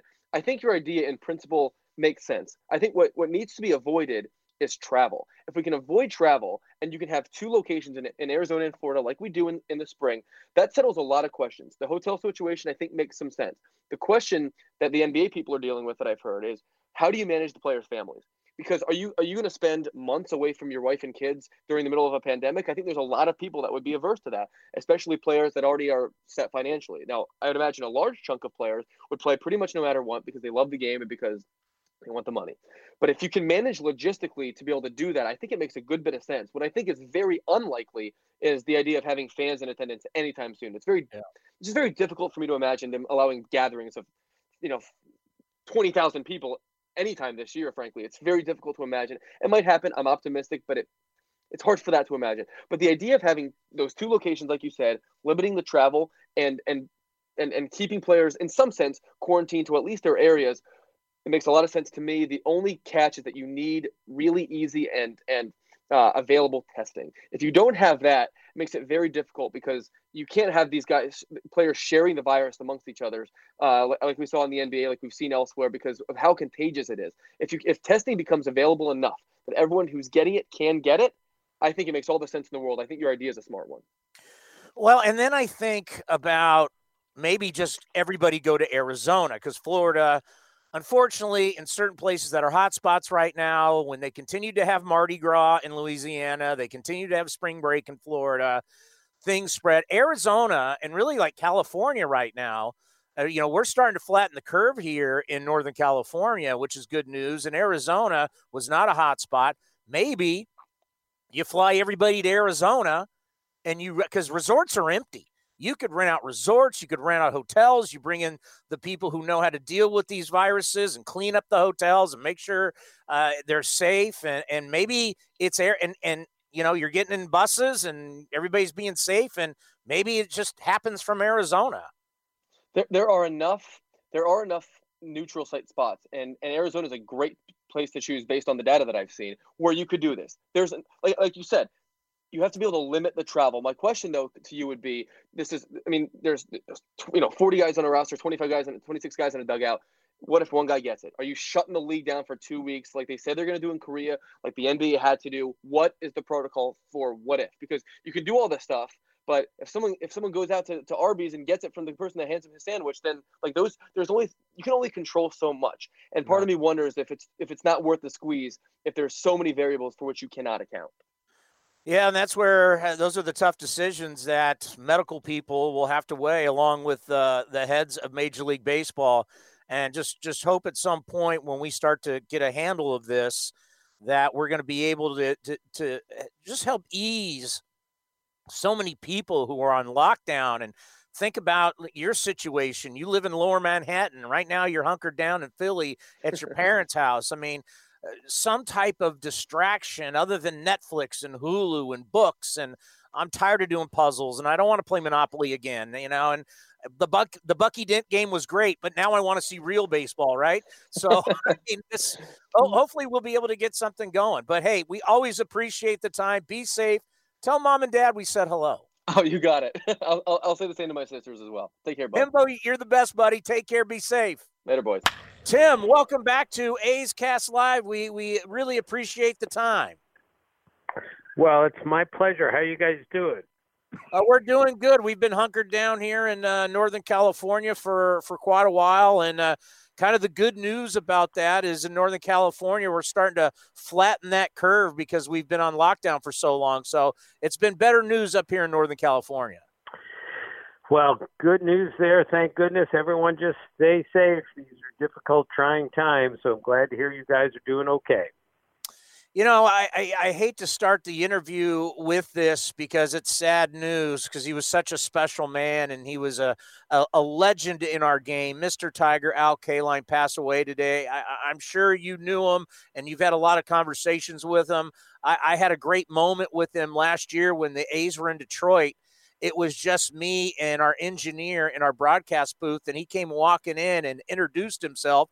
And, and he, uh, I'm I'm Al Kaline. I'm like, of course you're Al. Everybody knows who you are. And uh, he had me go get baseballs, and he signed the baseballs for our community fund to give away and to help A's fans. And I just he was such a gracious man with his time and just just talk about Al Kaline because not only was he a great person, he's one of the greatest players of all time. Yes, and I knew him well. I wrote his obit for TV and his obit for ESPN.com. They'll both run any minute. Um, he's a great defensive right fielder. One after Clemente, I guess you could probably make the case he's right there as far as the best defensive right fielders ever. He won two Gold Gloves. He had one of the greatest throwing arms I've ever seen. He got 3,000 hits. He played on championship teams. Uh, he had 399 homers without ever 30 in a season. That's the homers without a 30 homer season. But the most important thing was just the way he carried himself. I mean, it was always a rite of spring for me to go see him in Lakeland because he was always there. And the late great Sparky Anderson told me years ago. He said, "Every day I see Al Kaline, it's a better day." Because you'll never meet another person better than Al Kaline. And all of that is true. So the game has suffered a terrible loss. What is so amazing is that 1953, he came up at 18 years old. So basically, he graduates from high school, goes to prom, is barely in the minor leagues, and by 1953, he plays 30 games at 18 years old. And then the next year, he's a full time big leaguer at 19 and plays all the way till he's almost 40. I mean, that's something that's almost unheard of to just leave high school. Next thing you know, you're in the big leagues. Right. And he won a batting title as a 20 year old. Think about that for a second. And he once told me, and one reason he was so good is he was such a great athlete. And he told me once he was a better basketball player in high school than he was a baseball player. And he was going straight to pro ball from high school just shows you how good a basketball player he was. And when you're that kind of athletic, you can make adjustments on the fly. Few people did it better than Al Kaline. He's the greatest player uh, you know, who went through the public school or the school system in Baltimore ever. Babe Ruth went through a different system there, of course, but Al Kaline is gold standard as far as baseball players coming out of Baltimore, and it was very appropriate that he got his 3,000th hit at Memorial Stadium in 1974 off of Dave McNally, um, because that's where he grew up, Baltimore, and um, just a great, great man and a great, great player. Yeah, he'll be missed. What a what a Mr. Tiger. He he was special. So President Trump meets with all the commissioners of all the different sports. He wants sports and the administration wants sports back as soon as possible when it, it is as safe as possible to help be a distraction for from all the bad news. And I know when you when you when you lead a sport, you never want to be the first guy that goes into the pool, right? So now looking at South Korea, as they're starting to practice, they're soon going to play games. How important is that for Major League Baseball to look at that so they may have a little more reassurance about starting up again, whether, I don't know, if it's July, August, whatever that date would be? Well, that's very important, you would think. I mean, we've, we've heard every rumor out there that if, if Japan, for instance, comes along and, and solves this crisis, if that's the right term, faster We might end up playing some games in Japan. I'll believe that when I see it. We've heard so many wild rumors out there. But yes, as soon as sports are being played somewhere, team sports that involve some sort of contact, that has to bode well for everyone else to move forward. However, nobody is moving forward in this country until it is safe, and nobody should move forward until it's safe. And right now, it's just difficult to think about a scenario that they'll be playing even June or July with the, the trouble we're all in right now. So let's let's see how it goes in Korea. Let's see how it goes in other parts of the world. And baseball will return when baseball is supposed to return. And I'm pretty sure not a minute before that. So when baseball does return and it's a shortened season, it kind of brings some other teams back into the fold. I mean, you think of the favorites that were going in, whether it's the Dodgers or the Yankees, where it just seems like in a shortened season. What do you think about that? To where guys or teams that you thought really didn't have a shot may be able to sneak up on some of the better teams if you're only playing 100 or 80 games. Yeah, I, I think this really benefits uh, teams that aren't great right now. I mean, one of the great strengths of the Dodgers is their incredible depth and their strength at all these positions and all the pitching they have. They just wear you down at 162 games. You just can't beat them for that long of a stretch. Sparky Anderson used to always tell me that's the reason we play 162 games because the season's so long. There are no excuses at the end. You end up where you belong in the end, always. But if you're only playing 100, or if you're playing 81 games, there's a chance a you know a team that's kind of a mild contender can really get hot for 50 games or 60 games, and then that can get them into the playoffs in a short season. Who knows? So I think this would indeed hurt these really great teams that just wear you down, uh, and it could help some smaller teams, smaller market teams also. And give me a couple teams that you think could be that underdog story. Well, I'm intrigued by the White Sox. I mean, they they made a lot of moves in the off season. They really upgraded that offense that they had to really upgrade that offense. And we'll see where it goes with young pitching, Michael Kopech and others coming back eventually. Uh, but that's a team that could really surprise. The Reds, you know, a lot of people have them as the chic pick to win the Central. It did before the season got postponed. But the Reds did some really nice things in their off season and at the end of last year to really upgrade their pitching.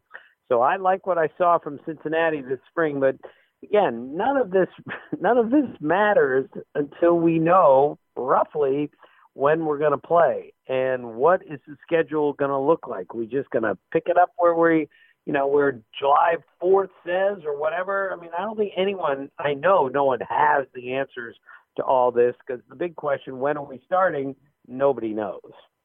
Yeah, that is true. And one suggestion that I, I've read and some people have thought about is if there was ever a time you want to experiment with the game, this would be the time if you were commissioner, would and, and there are some things that you wanted to tweak and change, what would that be? Or would you say, nope, we're not trying anything new?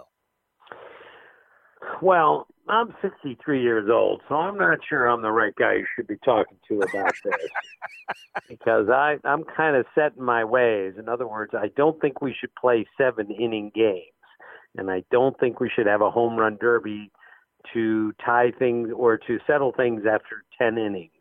I think we should play the way we're we've been playing for the last 150 years because we've done a pretty good job with that. Now, having said that, uh, double headers don't bother me at all. I grew up watching double headers; they were really cool, and I understand things have changed dramatically since the mid 60s, but this is a place you could go to get some more games in, and as long as protect the players because that's union is going to demand.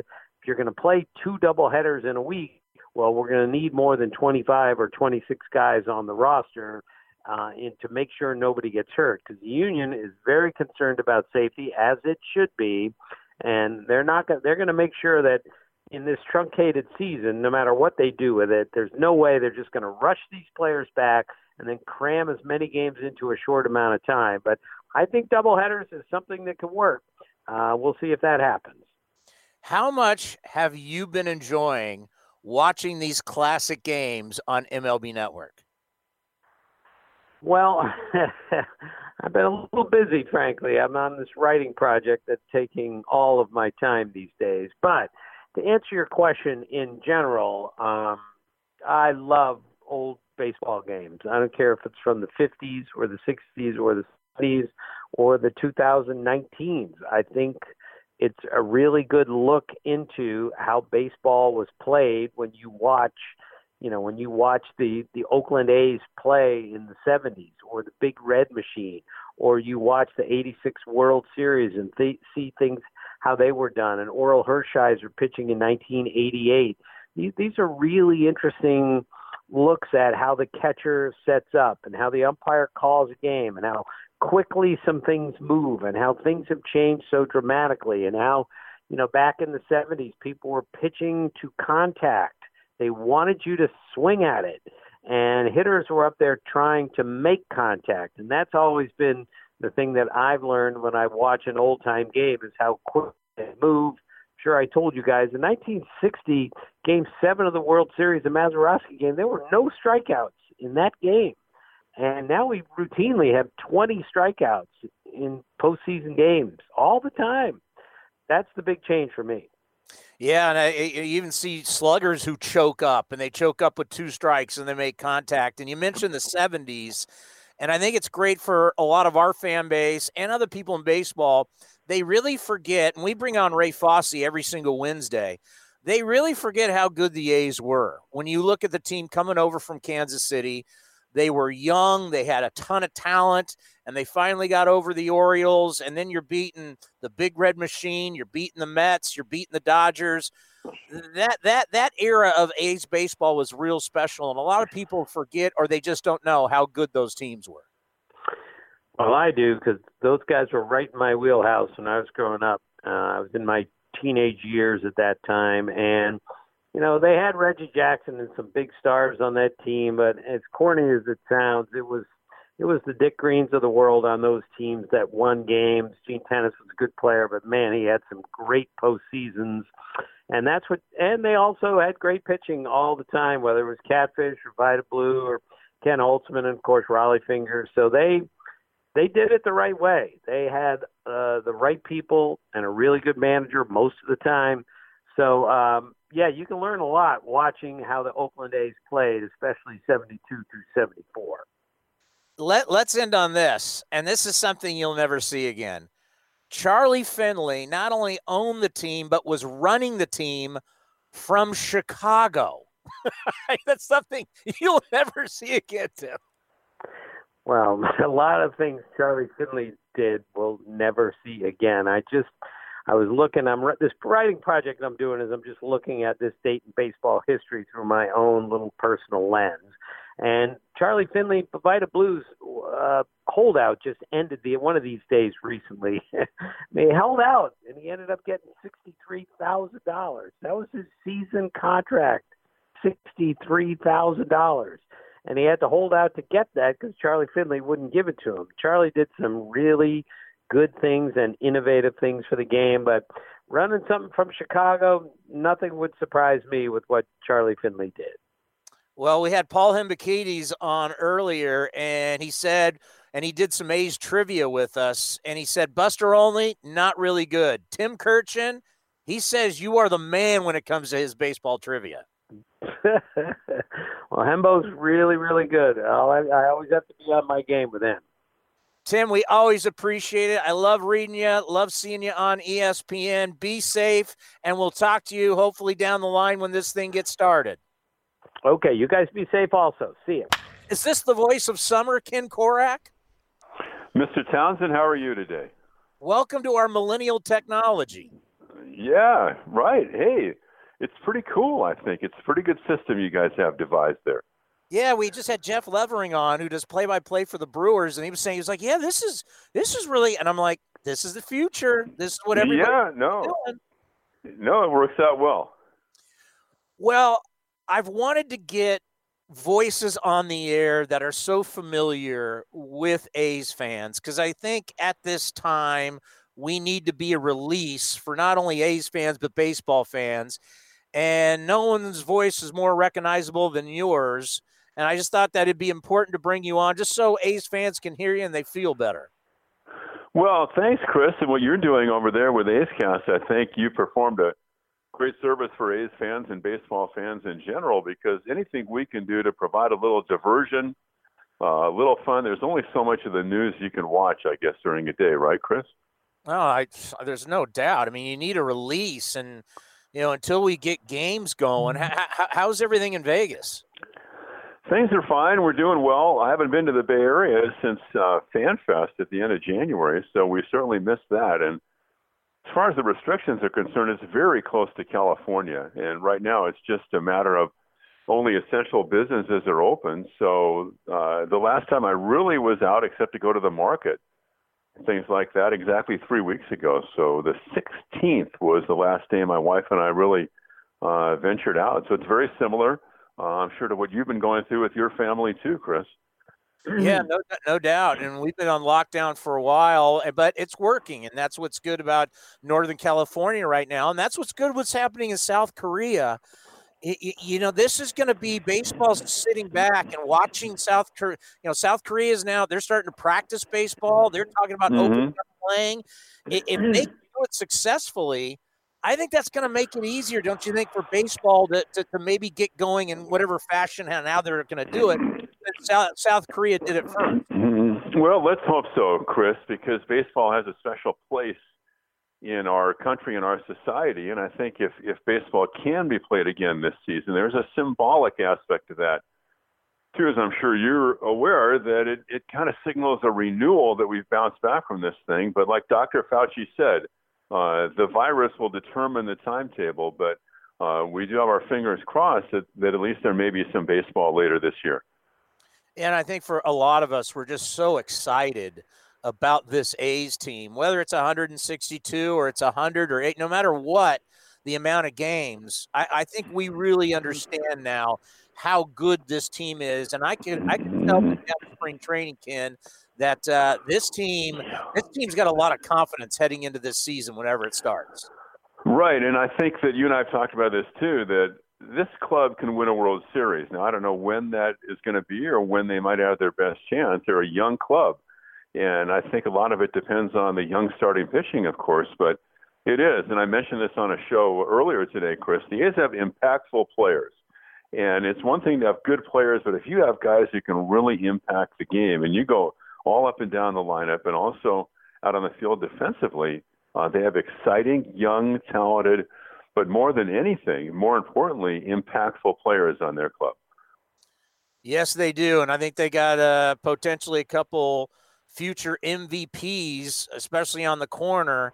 Um, I don't know if you've been following Baseball Reference, but they're they're doing the simulated season, so they're playing these games. And so far, uh, Marcus Semien has six home runs in like ten games.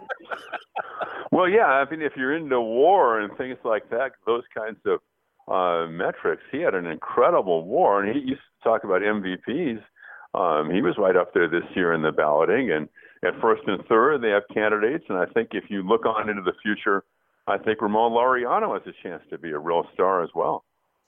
Well, and then you know you mentioned the young pitchers.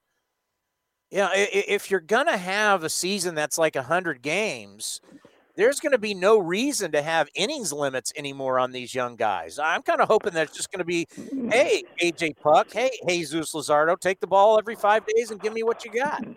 Yeah, we'll see how that plays out too. I mean, if they do, if if the season starts at some point, Chris, you're going to have to have a condensed schedule, which may mean more double headers, and that will also uh, help define the team that has the best depth in their starting rotation too. So you might need to have seven or eight starters. If you have six or seven good starters, that would really bode well. Yeah, I think we're going to have expanded rosters uh, because of. I do too. Yeah, I don't think we're going to. I don't think we're going to have many days off, and with these double headers, and that's one thing you know. Can the players' union will love that? Well, yeah, and if they're talking about 29 players, Chris, and again, let's just let's hope it happens. Let's hope we have a chance to talk about uh, something like this. But the other thing is, you're not going to have the kind of spring training that you normally would have. It would be summer training, I guess, now, and so I I can't see that pitchers would be stretched out enough to start the season and go real deep into games. That would be another reason why you'd like to have a, a, a longer roster to start the season at least. Have Have you been watching any of the classic games? I have, yeah. In fact, they they were showing the '87 World Series today um, on MLB Network, the Cardinals and uh, the Twins. So it's been fun to go back and watch some of these games, and also hear the broadcasters. Like uh, the announcing team for this series was Al Michaels and Tim McCarver and Jim Palmer, and it's pretty tough to top that. That was a pretty good uh, crew they had there. Yeah, I was. Uh, I had to go to the grocery store and I was listening to Sirius XM, the uh, MLB channel, and it was an old Yankee game. I don't know who they're playing, but it was Mel Allen, and I'm like, I yeah. heard his voice. Of course, the great voice of this week in baseball. Uh, but Mel Allen doing a Yankee game, it was awesome. Yeah, no, he was an excellent play-by-play guy. He was the voice of the Yankees. excuse me, Chris, for many years, and then was unceremoniously fired. It really broke his heart. It was a stunning thing. Then he came back. I'd imagine the game that you heard might have been when he actually came back for the Yankees for a second go round and did some games on cable TV, I think, uh, back then as well. To me, the the World Series I always think about. Now, beside a Vin Scully uh, series and playing some of the old Dodger games was fun, but 1968, uh, when you had Ernie Harwell for the Tigers and you had Jack Buck with the Cardinals, I mean, that was some classic sounding play by play. Now, people have asked me, can you just do a little bit of your mm Scully? well, hi, everybody, and a very pleasant good evening to you, wherever you may be. That's just a little slice, right? I was because te- I was telling Cody, I'm like, I'm like, Ken Korach does a phenomenal Vin Scully, but he never does it on the air. He only it's like he only entertain us in between innings.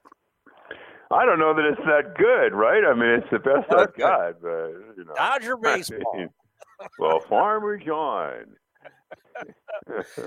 you know, it's like these guys. You know, did you see? Did you see that? You know, he was interviewed by Bill Plaschke in the L.A. Times, and Plaschke recorded it, and they played the the audio on YouTube. And then I think it might have been last week where Vinny recorded a message to the Dodger fans, and that would be appropriate for any fan or anybody in general uh, dealing with all that the country and everybody around the world is is having to deal with now. And it was just a great comforting message just to hear his voice. Would you say he's the biggest Dodger of all time? I think they took a poll and asked Dodger fans. This was years ago, maybe 20 years ago, to to name to determine your like top three Dodgers of all time in the history of the Dodgers in LA, which of course began in '58 and Vinny won the balloting. I mean, he was he has been considered the the most popular, most important Dodger um, in, in at least in the LA era, uh, for sure. I mean, you could there are a lot of other people that would be candidates, but I think that Vinny was number one. Well, yeah, we were just talking to Jeff Levering of the Brewers as we're breaking down. Who works with Uke? yeah, Bob Uecker, fifty years but but like I, I told our audience, I said I want everybody to go on mm-hmm. YouTube and I want you to watch Johnny Carson and Bob Uecker because Carson was king and Uecker was on there almost a hundred times on the Tonight Show, which was the number one show. You think of the movies he's been in. I mean, Bob Uecker's a big deal. Huge deal, and he was he's still active. He still does the home games for the Brewers. He's well up into like in his mid 80s. It still sounds great. The other thing, I, I know you're going to mention this, you may have already. And speaking of players synonymous with the franchise, really sad day around baseball, Chris, yeah. especially in Detroit, to learn of the passing of Al Kaline today. Yeah, I was telling the story when when I was filling in for you about how it was just the engineer and I in our in our booth. I don't know where Vinny was. All of a sudden, Al Kaline appeared, said, how you doing? My name's Al Kaline, and I'm looking at him like, I, I know who you are, Mr. Kaline. Yeah, right. And well, that's the way he was. That is the way he was. The embodiment of class. You'll never hear anybody say a bad word about Al Kaline. I mean, as great as a player as he was. He had over 3,000 hits. He won a batting title after all at the age of 20 in 1965. He might have been a better person. He had me go get baseballs, and he signed. So I went down to Voos and said, uh, "You're not going to believe this, but Al Kaline wants to sign baseballs for us for our community fund. So I got all these baseballs, and the next day he showed up again and signed all the baseballs for our community fund. And I went, what superstar comes in and offers, hey, I'll sign a bunch of balls and you can take them back to Oakland? Like I never, I no one's ever done that. I was like, I was amazed. No, I know, and that's the way he was. He did that for a lot of people. People throw around the word legend or the the term legend kind of loosely now. He was really a legend. I mean, if you think about somebody who had that legendary, was revered in Detroit, all those accolades, um, very much deserving by Kaline. And we talked to Tim Kurkjian earlier today because he knew him real well. Going, he played 30 games at 18 years old. So basically, he graduated high school, was barely in the minor leagues, and then was. I don't think he ever played in the minors. Oh, I, I really, honestly, I don't think he ever played a game in the minor leagues. That's that's uh, that's stunning to be in baseball right after high school. Yeah, and win a batting title in the American League when you were 20 years old. Can you imagine? No, I can't. I can't imagine someone being. I mean, we've seen like Ken Griffey Jr. come up at 19, but I mean to do it. I, Mike Morgan actually for the A's left high school and was pitching. It, did, it didn't work out well, but the fact that Al Kaline left high school and he's in the big leagues is just stunning to me. And he was a great right fielder. And Tiger Stadium was a tricky right field to play, and he had a great arm. He did everything. Uh, he was a five-tool player. All righty, we appreciate you stopping by. I, I, think it was really good for the fans just just to hear your voice, to make uh, give a little normalcy, and uh, hope all is well in Las Vegas. And hopefully, we're going to be seeing you soon. Well, thanks, Chris, and thanks, you know, all you guys. What you're doing on A's Cast, I think, is really important for the A's fans and baseball fans in the Bay Area. So keep it up, man. Keep up the good work. Bernsey, how are you? Hey, Chris, what's up, man? How are you? I've been enjoying getting my snow updates from you on Twitter up there in Tahoe. Well, that's the. Uh, I, that's the. I, I guess you could say the service that I'm able to provide to humanity here at this point. yeah. and then and then and then the whole story about Sparky and hit ninth. That was that that was a beauty. That was a classic. You know what's funny is that that's it's Sparky's favorite story, and and the truth of the matter is, I actually went in there, and it wasn't just like, hey man, like, you know, there must be a mistake. Like I said, ninth, and he's like, yeah, ninth. I go, Sparky, effing ninth and it was it was it was one of the most epic exchanges ever. But you know, I, I think the kind of moral of that story, uh, a lot of it, is that you got to have a belief in yourself. You know, that's one thing where it was like, you know, I would say later in my career or whatever, like we all get humbled, but you know, to think that I would go into say Bob Melvin's office late in my career and be like, dude, how am I possibly hitting eighth today? Right? Like that, I wouldn't have ever done that. But when you're young and, and a little ignorant and a little arrogant, and to have that confidence to go in there and say, hey, man, like this is, nah, I'm better than this. Um, and, and, and basically Sparky's response was, oh, yeah, well, go, go out and prove it. Yeah. Hey, at least you're not hitting 10th. yeah. oh, that's the truth, dude. That is the absolute truth. You, you know, you're the only guy that I haven't had on from the top 50. And, and I remember that you the, the crowd, you're running a little bit late that day. And we never got to talk to you about that. That was a big honor. It was great when you got announced and you came running out. And I think that's the thing that it was an A's fans vote. A's fans have eh, always loved you. And I was telling the story before you came on. I think the reason why is – I never got cheated when I watched you. I knew that every single game you played, you were bringing it, and fans really appreciate that. Yeah, I think I was able to re- relate to a lot of fans. I, I think it's, you know, maybe there's a few different elements um, that you add in, and the fact that it's, you know, it's from the Bay Area. Um, and I think probably most of all, you know, I sort of looked like your everyday Joe, right? The guy that you might still be able to see in like a Sunday league playing, uh, but I just happen to be playing, you know, Major League Baseball. And, you know, on top of that, I don't think there's anything that I ever did that was pretty. Um, and it's funny because you look back on it now. I look back on it now, and I, I think there's probably, you know, part of that that was that was endearing. Um, you know, and then not to mention the fact that, you know, look, man, I like I it wasn't perfect for me. Like my ride wasn't perfect. It wasn't. Um, I wasn't a, a top prospect that came up and, and was was handed the keys to the Ferrari and say, hey man, go ahead and have yourself a um, you know Hall of Fame career. It was, it was no, you got to come out here and you got to work for every one of your starts. Um, you know, even then, I'm not going to guarantee you that that you're going to play the next day. Um, you know, I definitely you know went through some really uh, really awesome hot streaks where I think that I was able to contribute to um, a lot of wins, and at the same time, I also think that you know I had my failures.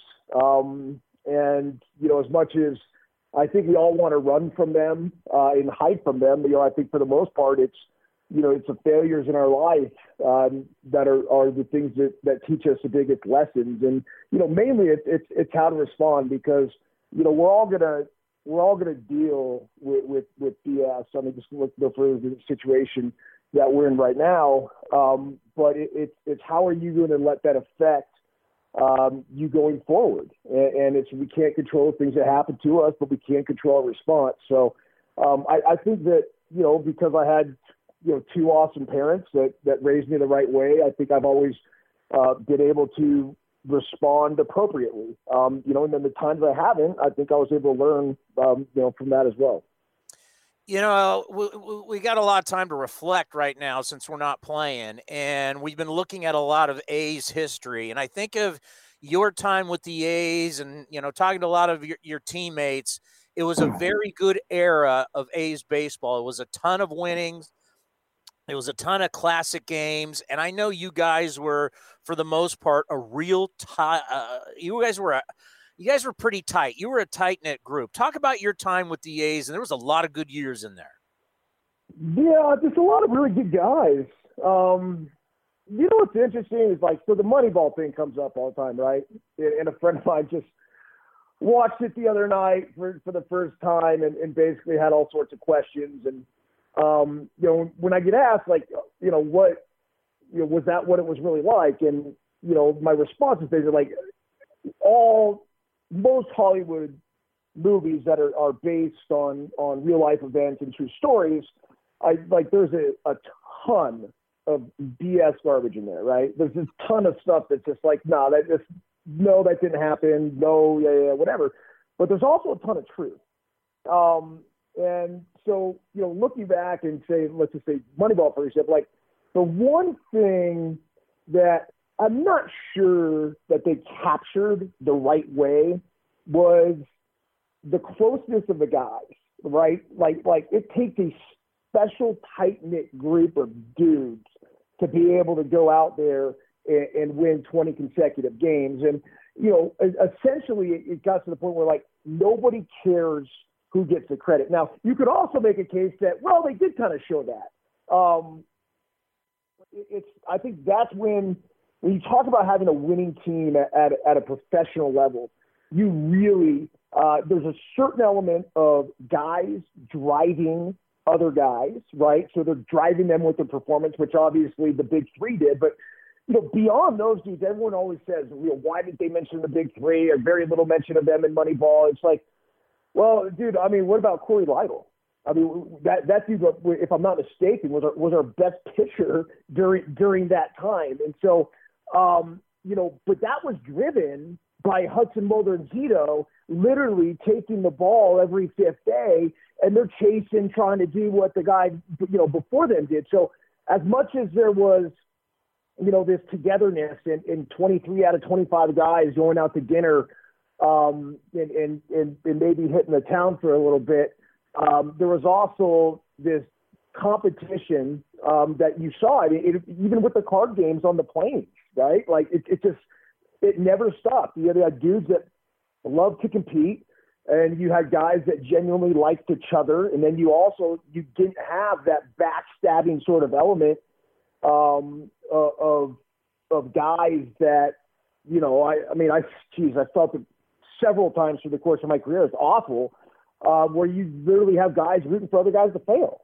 um, and that that wasn't the case with uh, with that group uh, for the most part, and and especially with that 2002 team.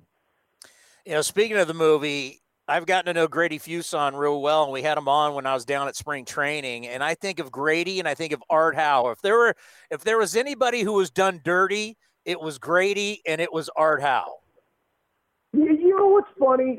Grady, but here's the thing with that, and, and I'll make a, um, I, I will make an argument that, look, man, Grady stood up for himself. Like Grady's like, you know what? Screw you, Billy. Like if this is how you're going to be, this is like I'm not working for this. Like this isn't, and it wasn't. And I think part of it too was that like Billy's flawed, man. Like they showed his flaws. Like even Brad Pitt's character, like he's a he's a flawed dude. And, and yes, and ultimately he was right in, in in a lot of ways. But I think Billy even would admit to uh, you know both of us that look, man, there was some, there were some times, um, you know, that he had to work through his emotions uh, in, in, in being overreactive, and the same way I did. Like you know, Billy and I had a couple of just epic blowups uh, at, each other, and you know, obviously I wanted to play, and and and he had his algorithms and um, everything else that you know, and, and and you know, a lot of times when you make moves as a general manager you want to try to uh, validate those moves. And so, you know, no matter what it is, so Billy wasn't afraid to try different options. Um, and then that's when, you know, him and I say would have disagreements.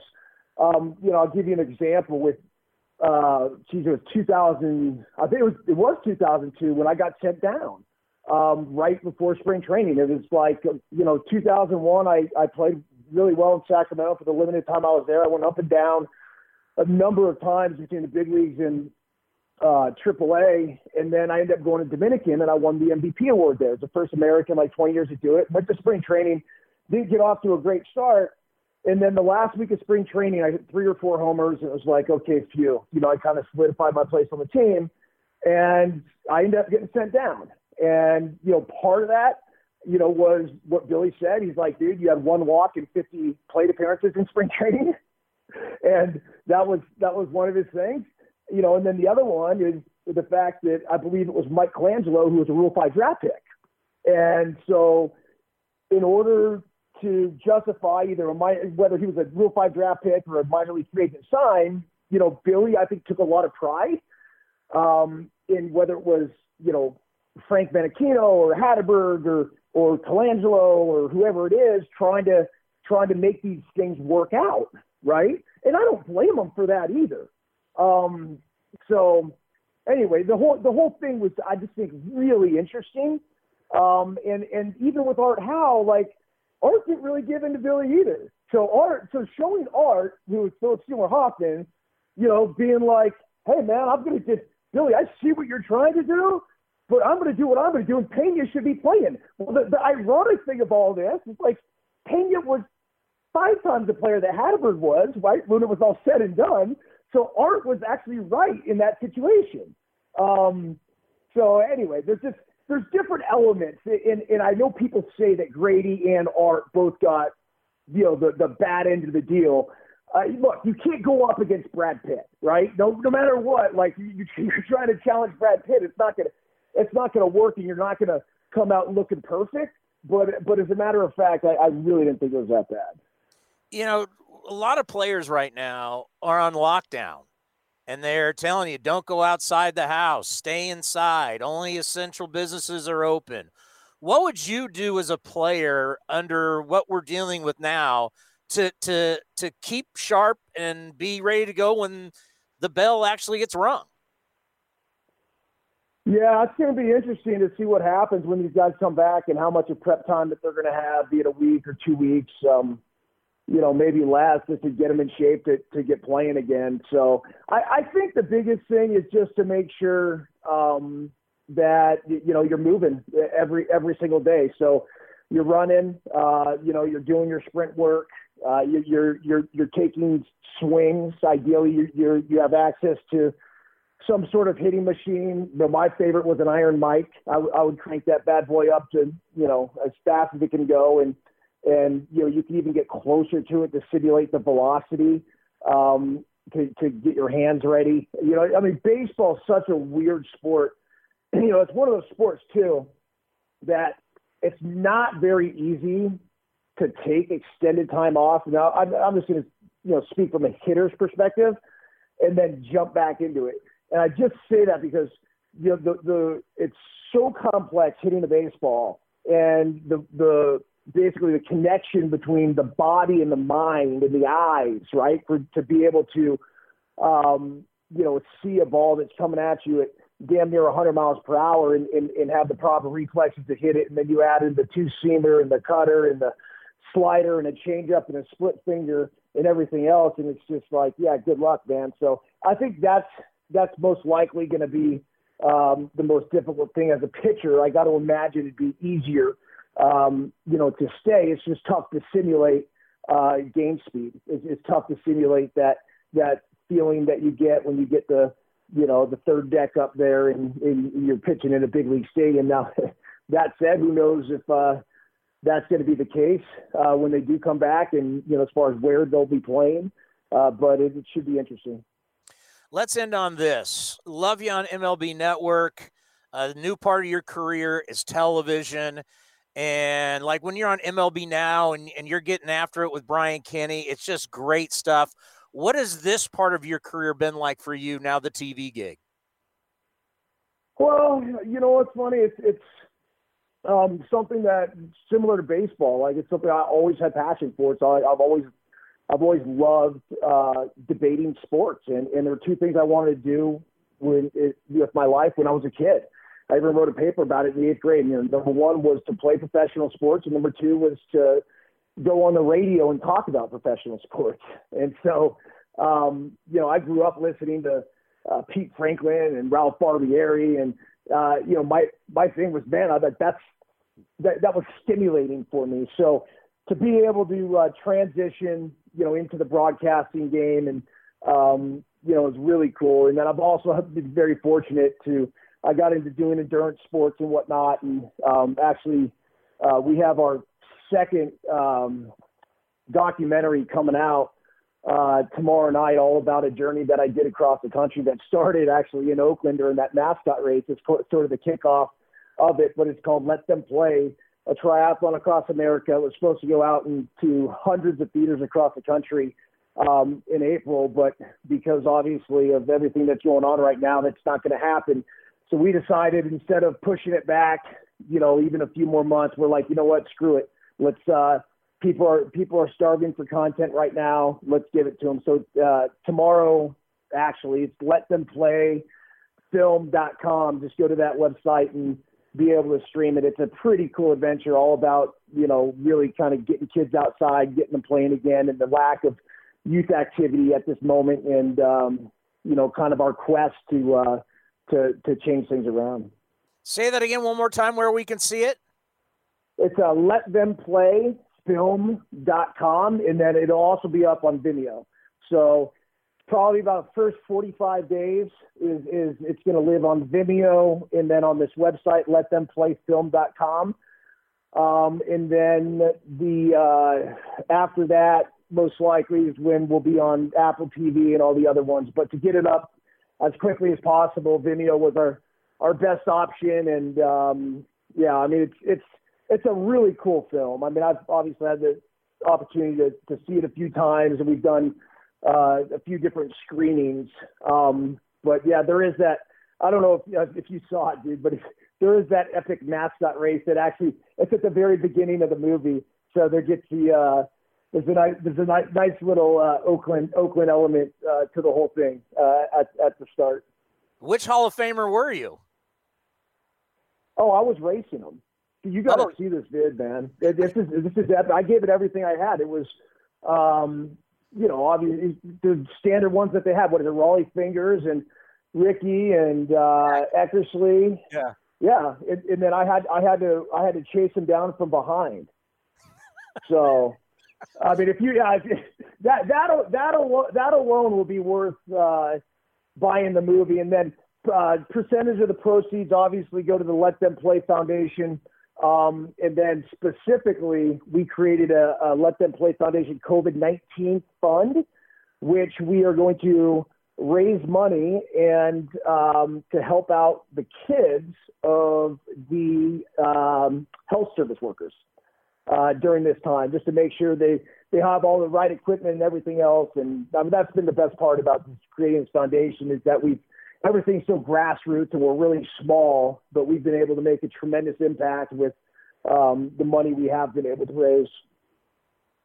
Well, we'll promote it for you. And when you said Pete Franklin, I remember when I got my first job at KNBR and Pete Franklin with "Up yours, Dallas, up yours."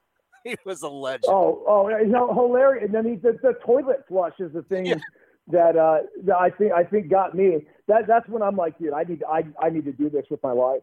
Like this is what I want to do. I want to flush people down the toilet. So when I worked for KNBR for uh, a little bit, I actually brought the the toilet flush back. Oh, hey, great stuff. We always appreciate the time. Be safe up there in Tahoe. We'll talk to you soon. Chris, thanks, man. Appreciate you having me on, man. Well, he's a two time World Series champion. He's a St. Louis Cardinals Hall of Famer and one of the great voices of the game. Mike Shannon is with us here on A's Cast Live as we're going to preview the St. Louis Cardinals. Mike, thank you so much for the time. We truly appreciate it. Well, it's my pleasure. It's really my pleasure. We have a, a situation now where uh, we've never, you know, I've been there before because. Uh, I had to shut my myself down when when I became uh, uh, stricken with a, a disease called uh, nephritis. So that was taken away from me when I was 30 years old, and I've had to stop baseball. So I've been through this once before and a couple of times, and then also, you know, in 1964 we came from uh, way back in the latter part of September and we we went on to win the World Series from the world from the uh, world champion uh, Yankees. We we won there in '64, and then we won again in '67. We beat the Red Sox, and then in '68 the Tigers beat the Cardinals, and then I was involved in all three of those World Series, so it was uh, very enjoyable. You know, I got to say, and actually, MLB Network had uh, one of your games yesterday on from 1968 when you were taking on the Tigers. I think one thing what I think a lot of us baseball fans have truly enjoyed is watching baseball from a different time. And I grew up actually in San Diego, and they played the uh, 84 World Series between the Tigers and the Padres. And just remembering, you know, Alan Trammell and, and and, Morris up against Tony Gwynn. I mean, Jack Morris, the whole thing. I mean, it's been a lot of fun watching these old school games. Have you had a chance? Did you get a chance to see yourself yesterday on MLB Network from 1968? Yeah, I, I was fortunate enough to see that the sixth game, and of course, I was uh, uh, very moved when the Al Kaline passed. He was 85 years old, and uh, here's a guy that came out of uh, high school right to the big leagues. Okay, and and I had a nice talk with. Uh, with him at one time, and I, I didn't realize that one of the people that was involved in the game involved him was Johnny Pesky. I didn't realize that Johnny Pesky was on that team, and he said to me that he was the only guy that helped him. He said the rest of the people that he came out of high school and he took a he took a spot away from uh, uh, one of the players, and, and he was a favorite player of, of, of the team, and uh, they didn't like him at all, so they didn't help him. And the only guys that did help him was Johnny Pesky, and, and I played for Johnny Pesky just a year before he went to the, uh, the big leagues to become the uh, manager of the Boston Red Sox, and I almost became a, a Red Sox in a trade there, but the Cardinals didn't trade me, and uh, I went on and played in those three World Series in '64, '67, and '68. Yeah, I actually got to meet Al Kaline last season when the A's. I was with the A's in Detroit, and I got to meet him, and and and what a what a wonderful man. He was so kind and gracious. Signed balls uh, for the A's Foundation, our community fund, and you just think Mr. Tiger. And as you said, went from basically graduating high school, goes to prom, graduates from high school, and at 18 years old is in the big leagues. That's just, that's just incredible. Yeah, I was very surprised uh, when he told me that Johnny Pesky was on that team and that Johnny Pesky was the, one of the only people that helped him. And of course, he went from there out of high school right into uh, uh, the Hall of Fame. I mean, he was just a great player. Not only uh, he he he had everything. He was a five-tool player, but another thing that he had he had those great instincts that a Hall of Famer has. Defensively, I can remember in the '68 World Series, I hit a line drive into right center, and I was headed for second base with a double. I looked up, and there he was. He he caught the ball without hardly any moving. He just knew where to play and how to play, and he was a wonderful person. But you're you are right. Not only was he a great ball player, but he was a great person, and he was such a humble guy and such a very intelligent uh, player also. Well, speaking of a great player, you know, reading up on you and studying you, uh, there's belief that you were a better football player than you were a baseball player, and that you could have played professional football. Well, I had to make the decision to uh, uh pick one or the other. All right, and it was uh, uh, fortunate enough that baseball was so much ahead of uh, the National Football League at the time, and they had a pitching plan, they had everything. And then when I see those guys coming off the field uh, in uh, in modern age now, that I I took the right I took the right way to go because these these guys, you know, Dan Devine was a great friend of mine, and uh, he came from uh, Arizona and took over for the guy that recruited me at um, the University of Missouri. And people don't realize that uh, there was five high school All Americans in the backfield, recruited by a guy that went from the University of Missouri to the uh, to the University of Arkansas, and then he became a member of. Uh, uh, of the uh, great golf uh, tournament in, in Augusta, Georgia, and uh, you know you'll never get to admit it anyone, but if you look at look back at the uh, that year in 19 uh, well 58, uh, he went from uh, the University of Missouri into uh, the University of Arkansas, and then went from uh, uh, the University of Arkansas as a coach, a football coach, and then he went to uh, the uh, the running all of sports, and he became a great leader in the uh, world of uh, college athletics. Frank Broyles. Oh yeah, no doubt about it. And you know, when I think about your time with the Cardinals, before we get into the 2020 Cardinals, your time with the Cardinals, I mean, you think of all the winning, the tradition, all the great players all the Hall of Famers.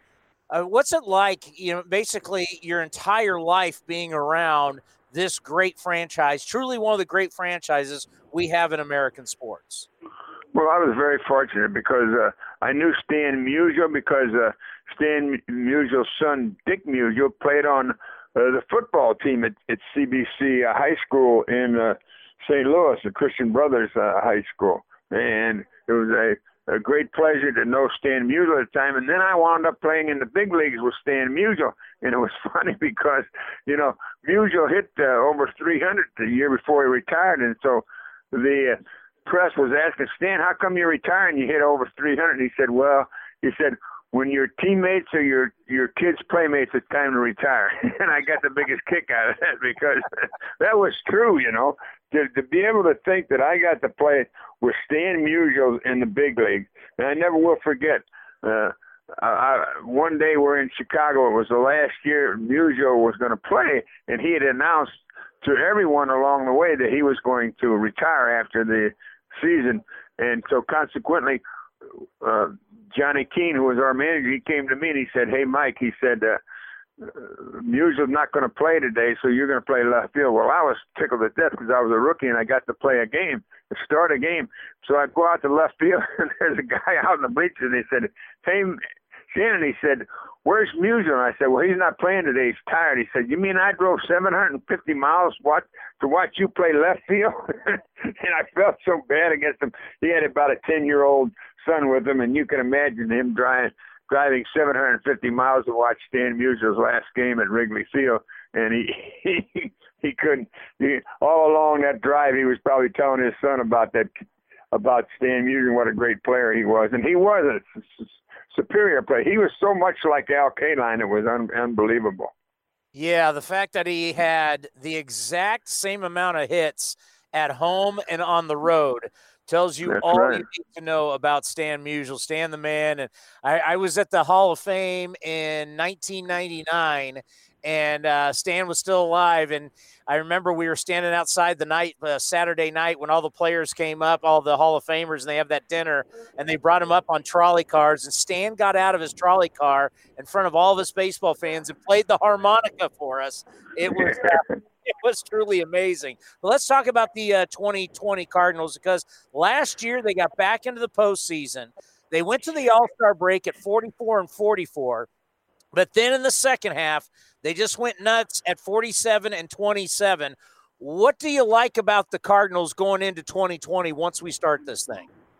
Well, it's the same thing that I saw in uh, 2019, or and that was their manager, Mike Shildt. I used to talk to him uh, after the game. I'd say, Mike, I said, you're you're better base runner, you're better defensive, you're better this, you're better that, but it doesn't show on the bottom line. He said, Yeah, I know. He said, I I I I lose sleep at night because of that, but he had the patience to stay with that, and it all came together.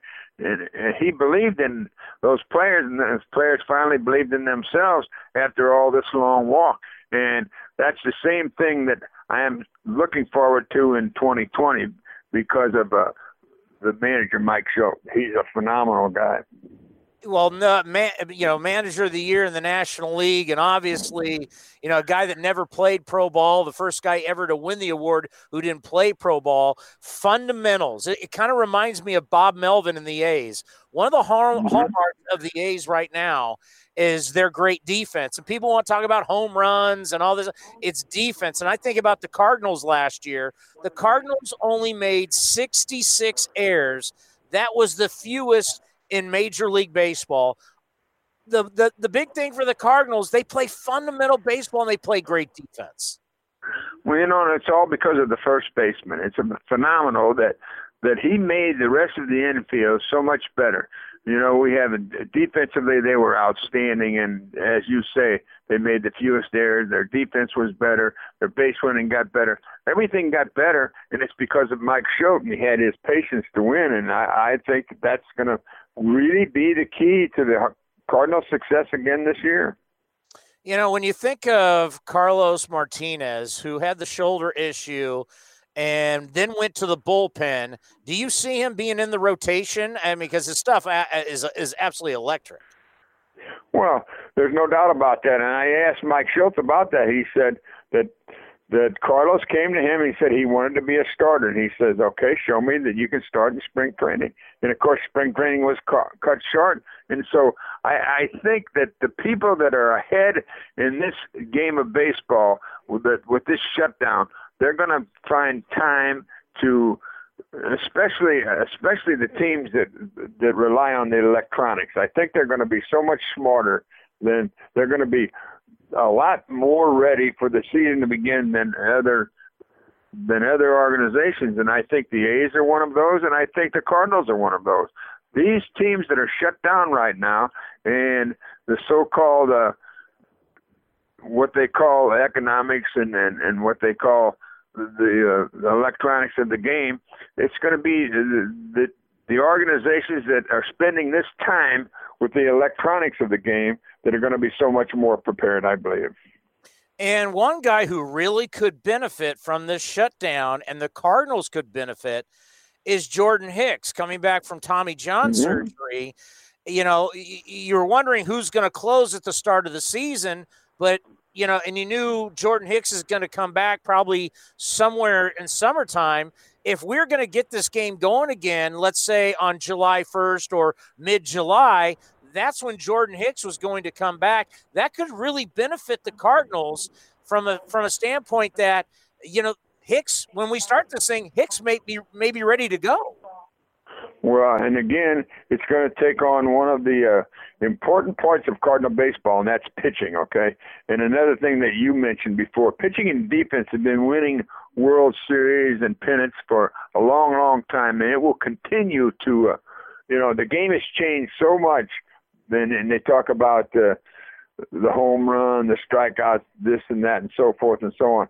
But look at the teams that win, and they're, they're the teams that have uh, pitching and defense. It's won for a hundred years. It'll win for the next hundred years, pitching and defense, and that's what the Cardinals had last year, and that's why the patience paid off because of Mike Shildt, the manager, and it's going to be uh, the same for uh, 2020 when it when it all gets back together again. Mike, thank you so much for coming on and talking a little Cardinal baseball. You're a legend in our sport. It's an absolute honor to have you on the program. Be safe, and we'll talk to you later on during the season. Well, thank you, sir. It's a real pleasure. And we we lost a great one in uh, in a guy named George, and he taught a lot of fellas. He taught Mike Shildt, the manager. Okay, and that's going to all pay off down the road where where we're going to have the Cardinals and the A's back in the World Series together. Now that would be great. that would be great. We would love it. Thank you, Mike. Take care and be safe. All right. God bless you. Thank you. Everybody out there, be safe. Carlos, it's great having you on the program once again. Thanks for coming on. We truly appreciate it. Chris, it's always a pleasure, man. Uh, always fun talking ball with you. Yeah, and, and, this is a great release for our, our, our, fan base and for all the Major League Baseball fans here in Northern California. Obviously, being a former A, you played here, you know the area, so it, it's great to have you on. And, and one key question is you know, we've seen this before with like work stoppages, but for players, and when you're told to stay inside, what do you do as a hitter? What do you do as a pitcher? Because you gotta you gotta still train and be ready for once they say, "Hey, it's time to start playing again."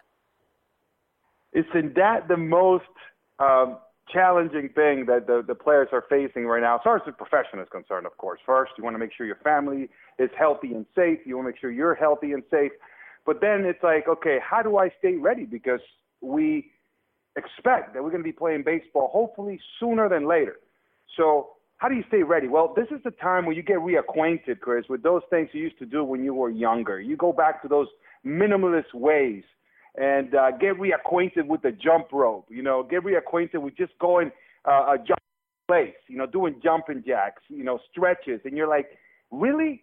I mean, after I've been through using all this uh, technology and all, all these things that have helped me, uh, now I have to go back to jumping rope? And the answer is yes. Use it as a refresher. Use it as, as something just bringing you back to your roots. And it's almost good for the soul and the mind. So I think that's what players need to focus on, going back to that minimalist approach. Yeah, you got to fall in love with the batting tee. Maybe your wife is doing soft toss to you into a net. That's right. You know what, Chris? Let me tell you. One of the things that people usually say, oh, players, you hear them say that all the time. I do. I'm just going to keep doing what got me here. Well, now we really have to, you know, walk the talk. You know, yes, let's do what got you there. For me, it was hitting popcorn kernels. It, it, just as simple as that. And I kid you not, even in the big leagues, even when I was in, in, in Oakland, I used to go, go underneath the bleachers, and I used to have one of my friends, he was a bat boy at that time, to toss me popcorn kernels. That's what I did when I was a kid, and I didn't stop doing it when I was in the big league. So get reacquainted with those little drills that you used to do with your dad in the backyard, um, you know, dry swings. For me, hitting popcorn, man, that, that got me ready. So get back to the basics you know, one of the things I, I love your energy, I love your passion uh, eh, uh on MLB Network. When did you think, you know, I don't know what you were when you were playing, but when did you go, you know what? This TV thing, this is for me. No question. When when did you know that TV was going to be good for you? you know, you know, it's so funny. Even just today, I was thinking about that. I'm like, wow, when I was younger, because I was walking upstairs and I very rarely go by that room. It's it's weird, you know. My my wife made this beautiful memorabilia room, and I rarely go in there. I don't know why. Maybe because I'll get nostalgic nostalgic about my career. I don't know why. But I walked by there last night, walked up there again this morning, and I'm reading all these articles, and I'm like, wow, I was a very driven young man.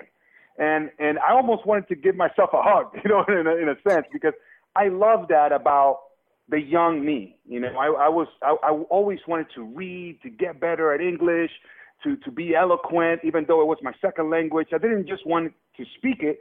Um, I, I wanted to dominate it. I wanted to learn new vocabulary. I'm playing baseball. I don't need to speak English if you, you know, per se, right? I just need to hit the ball, right? And play defense and hit home runs. Well, now I look back and I'm like, wow, I'm glad I cared about, you know, educating myself, you know, in a different language and learning it and, and mastering it. And I continue to do so, uh, reading books, reading history, reading, you know, trying to do the best I could. Now I look back, I'm like, wow, I'm glad I did that. At the time, maybe it looked kind of silly, um, but now I'm happy that I did that. I didn't think I was going to be working on TV, Chris, to be honest.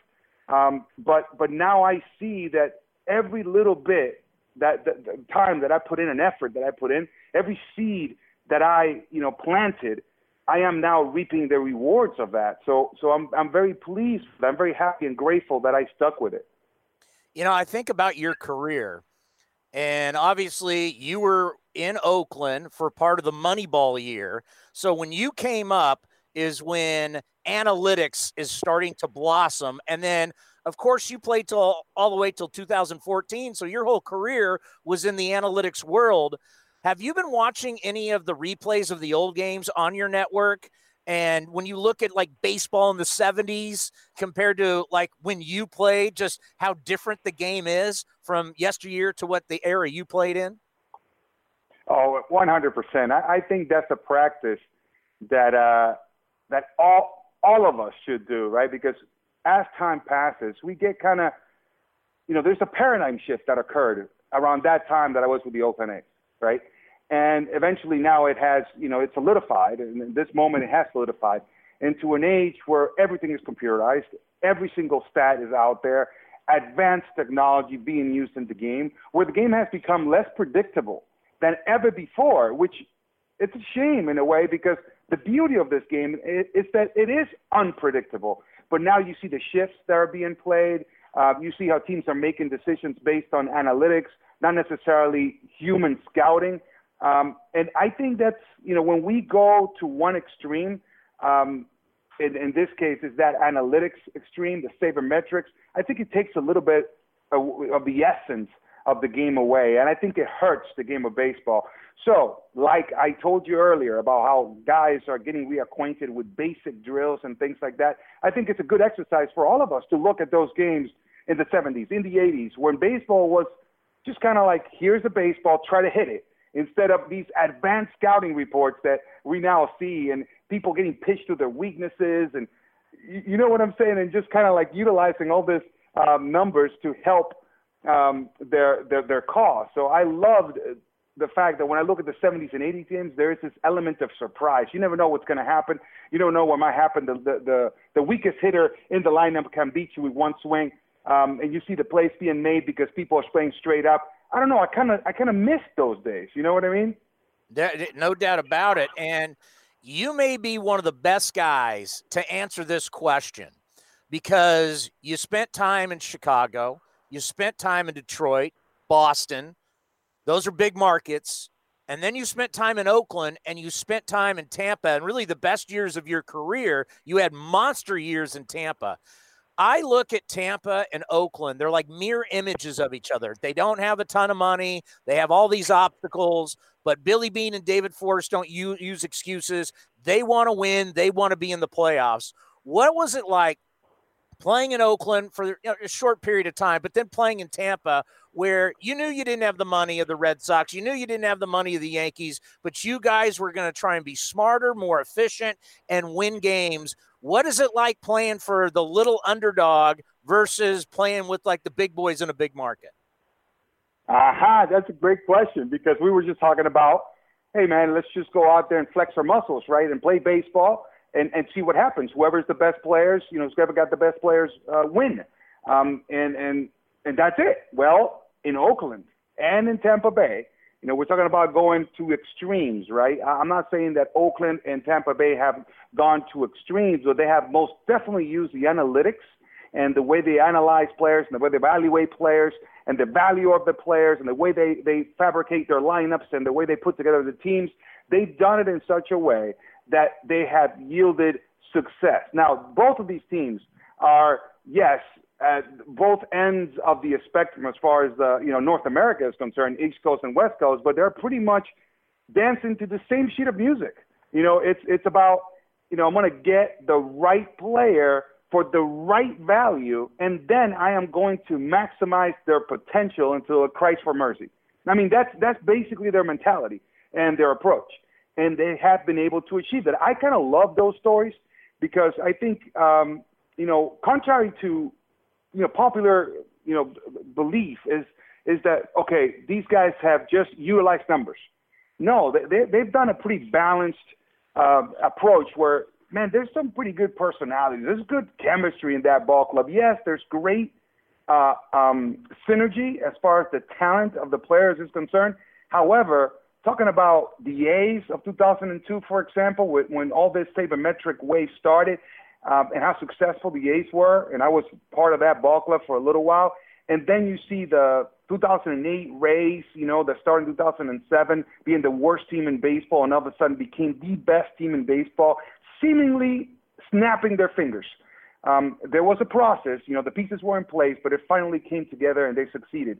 There is method to this madness, but it's not extremist. It's not one extreme and going to the other. Those teams that are able to strike the perfect balance are the ones that win. And the Oakland A's – and the Tampa Bay Rays seem to have that formula down pat. You know, going if we're going to have a shortened season, you know, there's been rumors July 1st, whatever the date is, 100 games, 80 games, whatever they're able to get in. Things have things dramatically change. You know, you had the you had these teams that were the favorites when you start thinking about the Dodgers and you think about the Yankees and I'll throw the A's in there and you can throw in the Minnesota Twins and certain teams that that still the Houston Astros you know, you're thinking these are the favorites. But when you're only playing like 100 games or 80 games, it's like anything can happen. I mean, it, I think it brings more teams into the mix. What do you think a shortened season will be like for these teams, and especially for underdogs?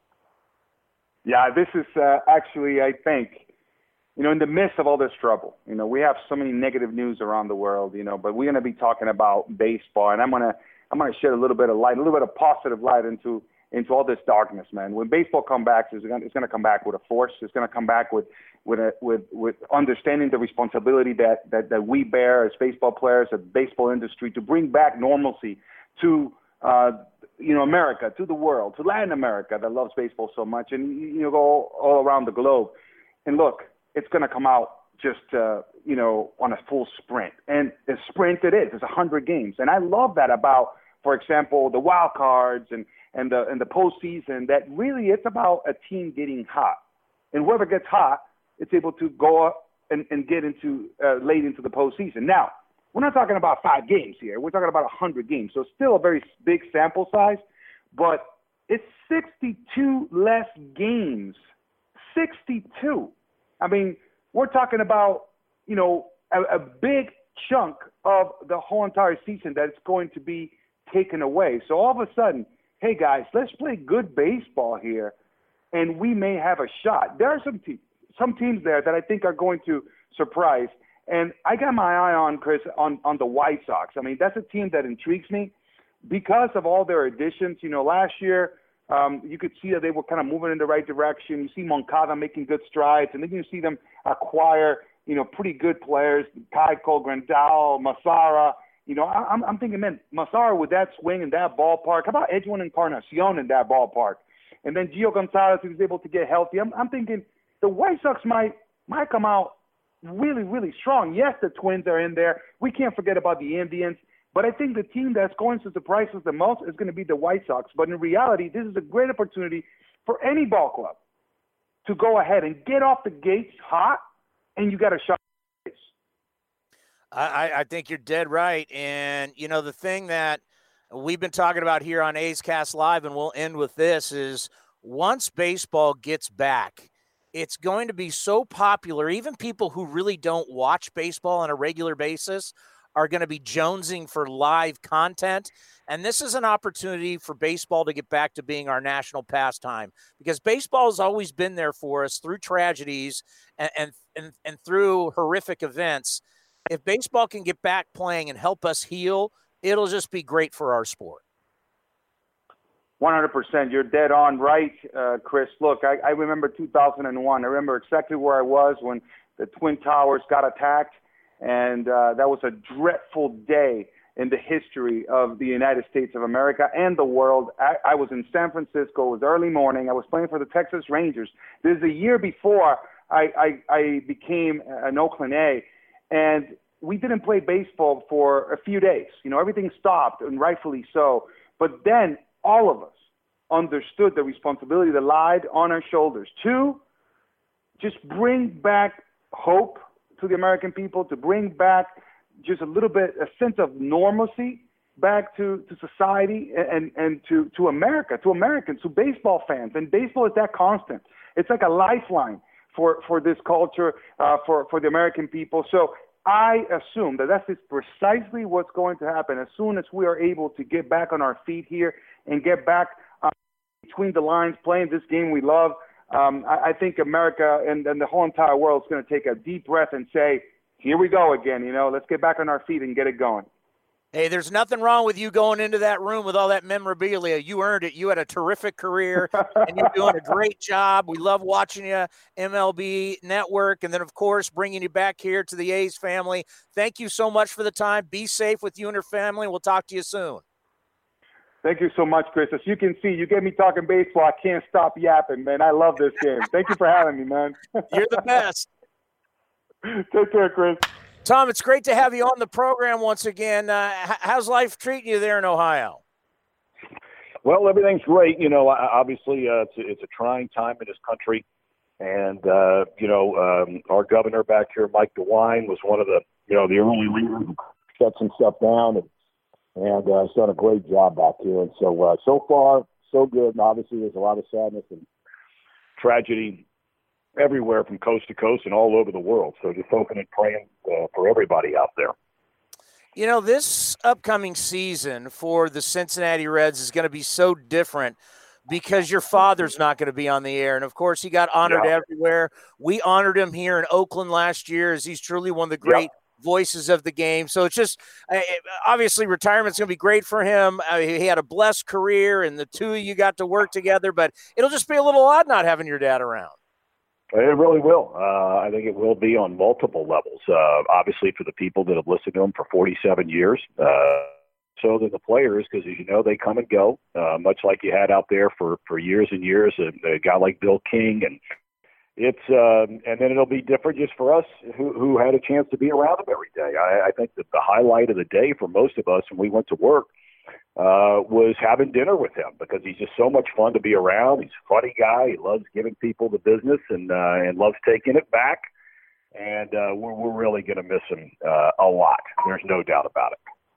You know, Bob Nightingale, a friend of this program, we just had Bob, on two days ago uh, has now put out on USA Today about how this potentially could get going once again, where the teams in Florida would play each other. You know Arizona real well from your time with the Diamondbacks, and all the teams in Arizona would start to play, and whoever's the best team out of Arizona plays the best team out of Florida.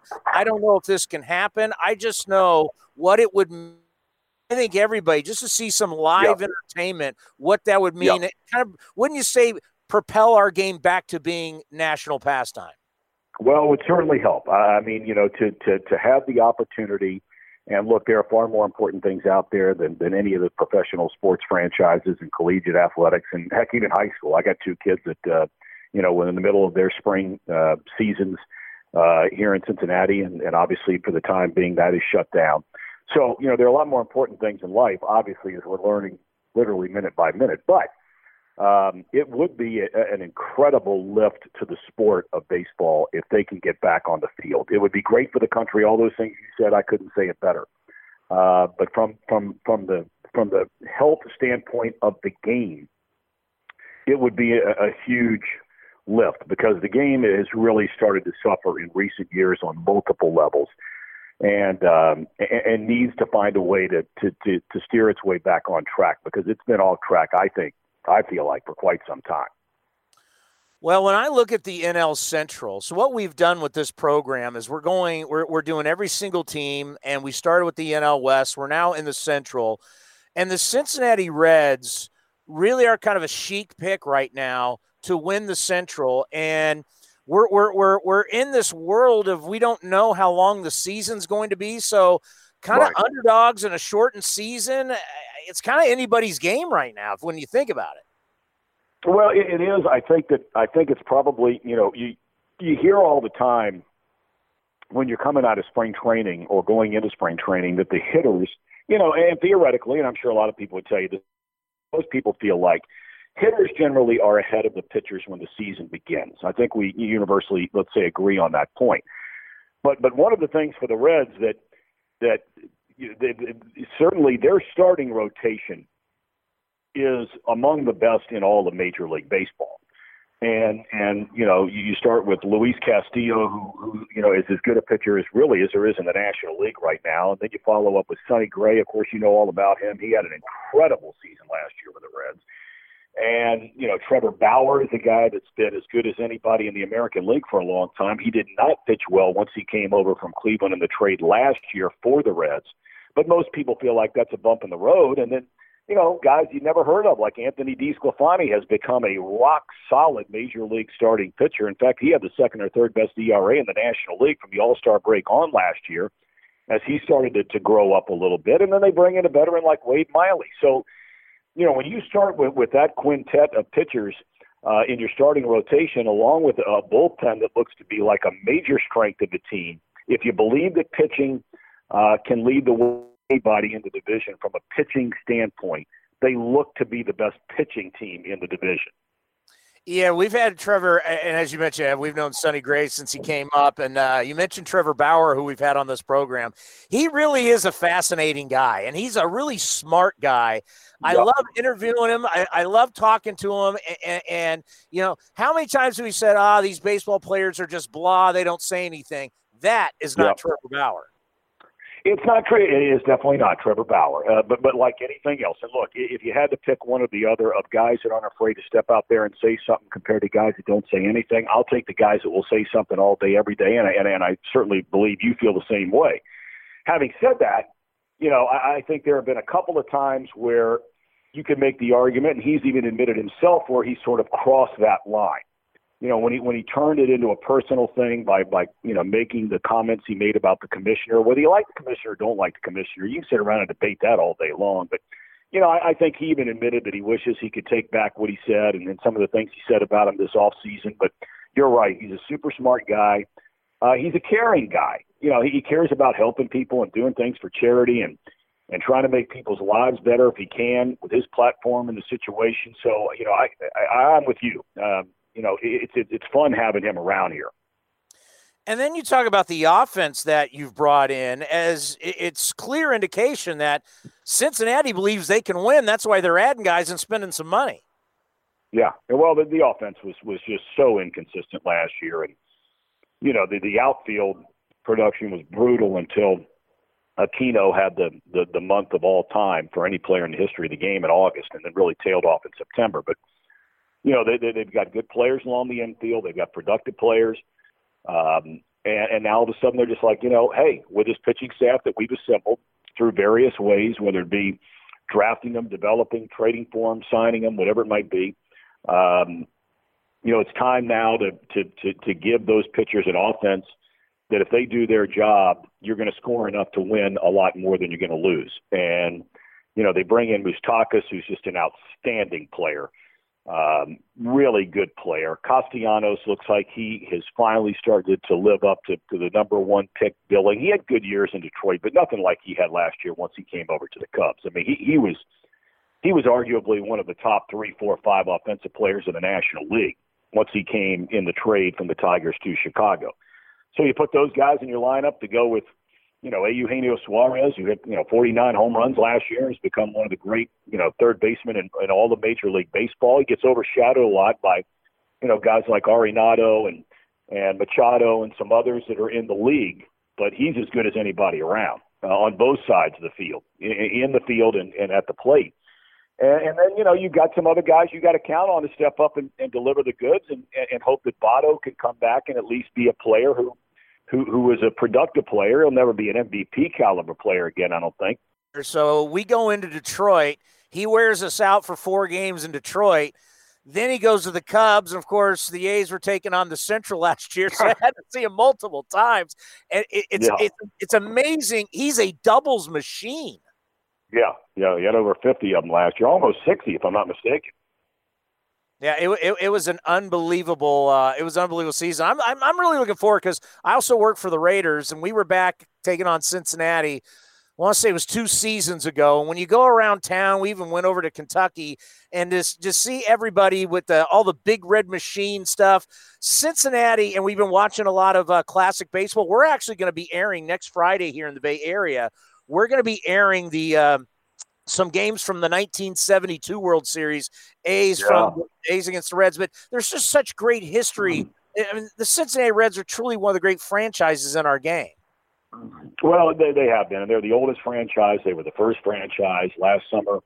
Uh, we celebrated our 150th anniversary. That's the oldest professional sports franchise in North America, and so you know there is there's a lot of tradition. Uh, there's been a lot of success. It's not necessarily been the case for the last number of years, um, uh, but you know they had a good little run at it uh, you know, in, in 10, 11, 12, 13, 14. But man, since then, they have been lean, lean days uh, for this franchise. And, and you'd like to think they'll find a way to, to, to they're, they're certainly going in the right direction. There are a lot of franchises out there that, that are not, you know, you, you could say they're just not, they're not trying.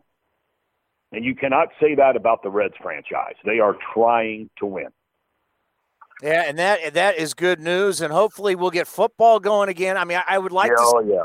I would like to see baseball get the headlines of being the first team, and hopefully, what happens in done. I mean, really, what we've been trying to do here, Tom, and, and our and our president Dave Kaval is like, you guys got to get back on the air to give some relief to the people who are locked inside and and, and need a yep. distraction. And so, bringing on familiar voices, and of course, your voice for all the years in the NFL and college football and Major League Baseball, I, I think it's really key for people to hear from someone like yourself because your voice. I mean, people know they they know who you are and they love your work.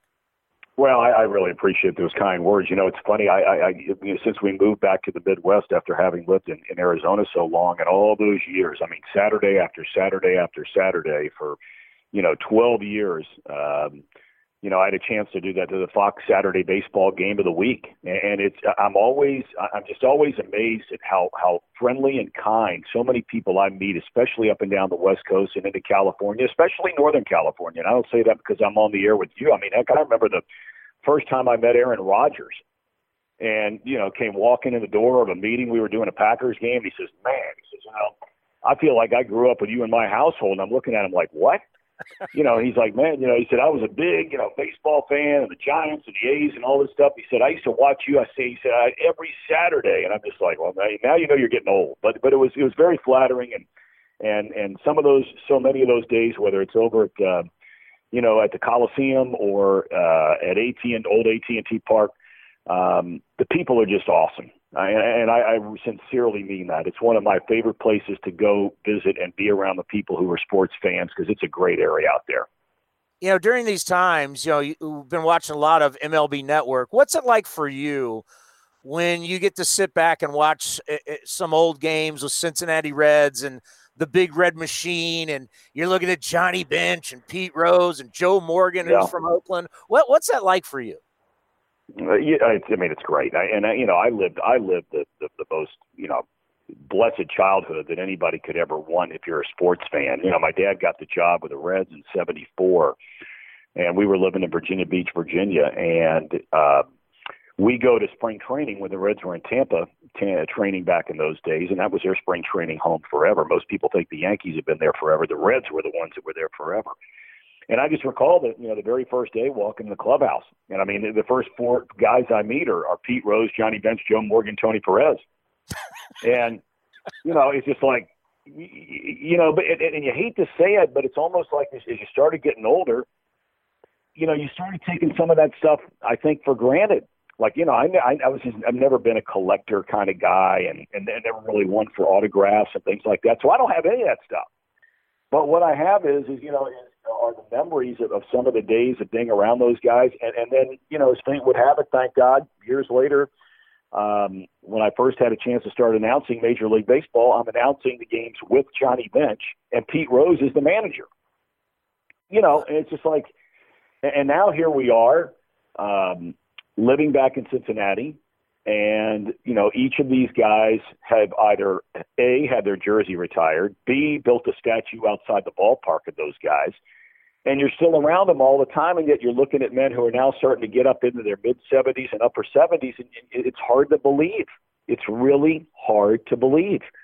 But thank God they're all still going strong. You know, my favorite of that whole group has always been Joe Morgan. I, I just I, I love Joe Morgan as a as a player and and more importantly as a man. I just spent a lot of time with him because he still works for the Reds organization. He's in town a lot um, when he's not out there in his home uh, in Northern California and you know, he went through some rough days the last year, year and a half, and he's finally starting to feel a lot better.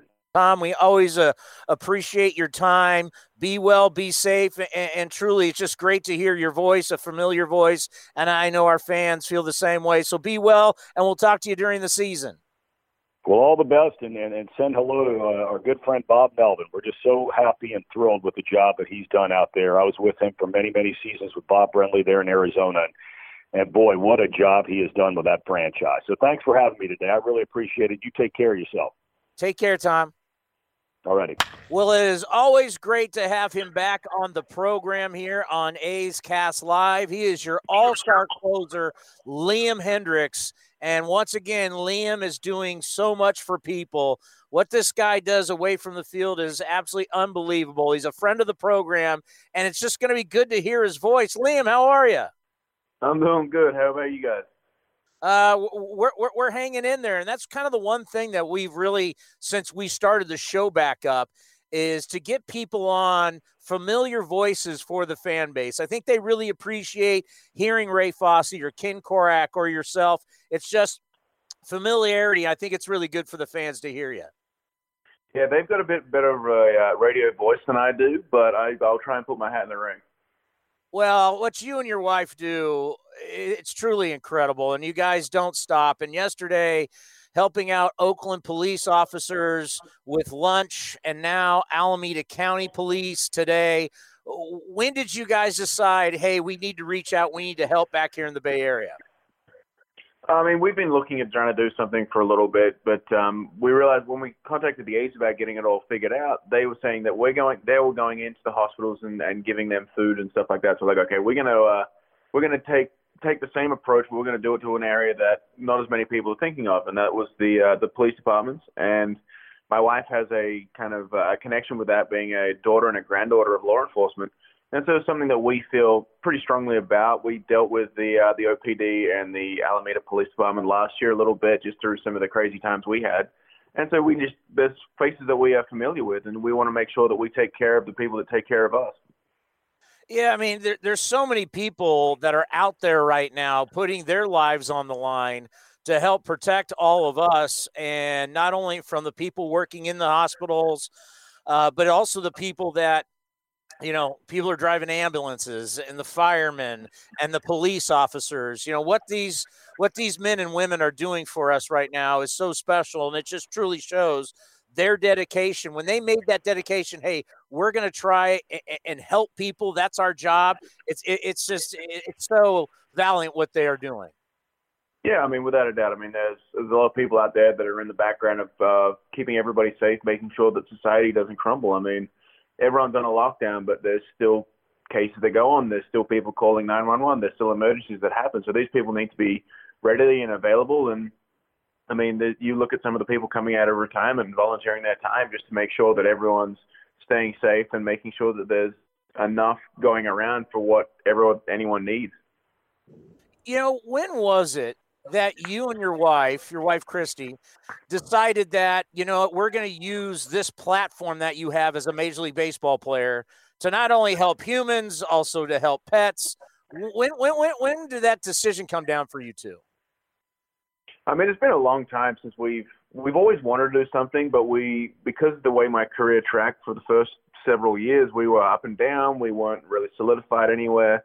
And so it's really hard to kind of make an impact when you're shuttling up and down and doing this and do, going from different organization to different organization. So once we got settled in Oakland after a while, and once I got through kind of that first full year, we started really thinking about what we could do off the field and who we could impact. And we've always had a heart for animals. We've always had a heart for kind of making people feel like this. We're, we're actually people. We're not above anybody else. We're just regular people trying to do as much as we can for a community that we're in.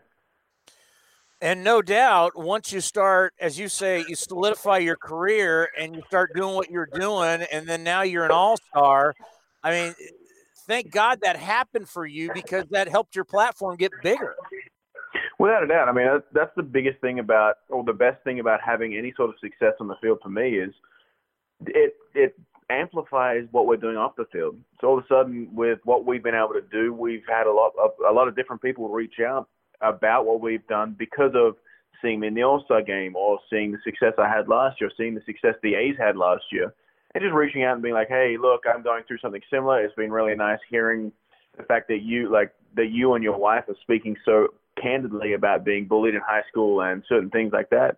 And then not only that, we're raising, being able to raise some money for some of the animals with Uh, with all of a sudden we're able to post about animal re- like Tony La Russa's Animal Rescue Foundation or Players with Pits out of Chicago, and all of a sudden they get an influx of donations or an influx of calls wanting to foster. It's just seeing that has been has been very very rewarding, and more so than actually playing in the All Star game. Having that recognition about that has really pushed forward everything we've been doing off the field.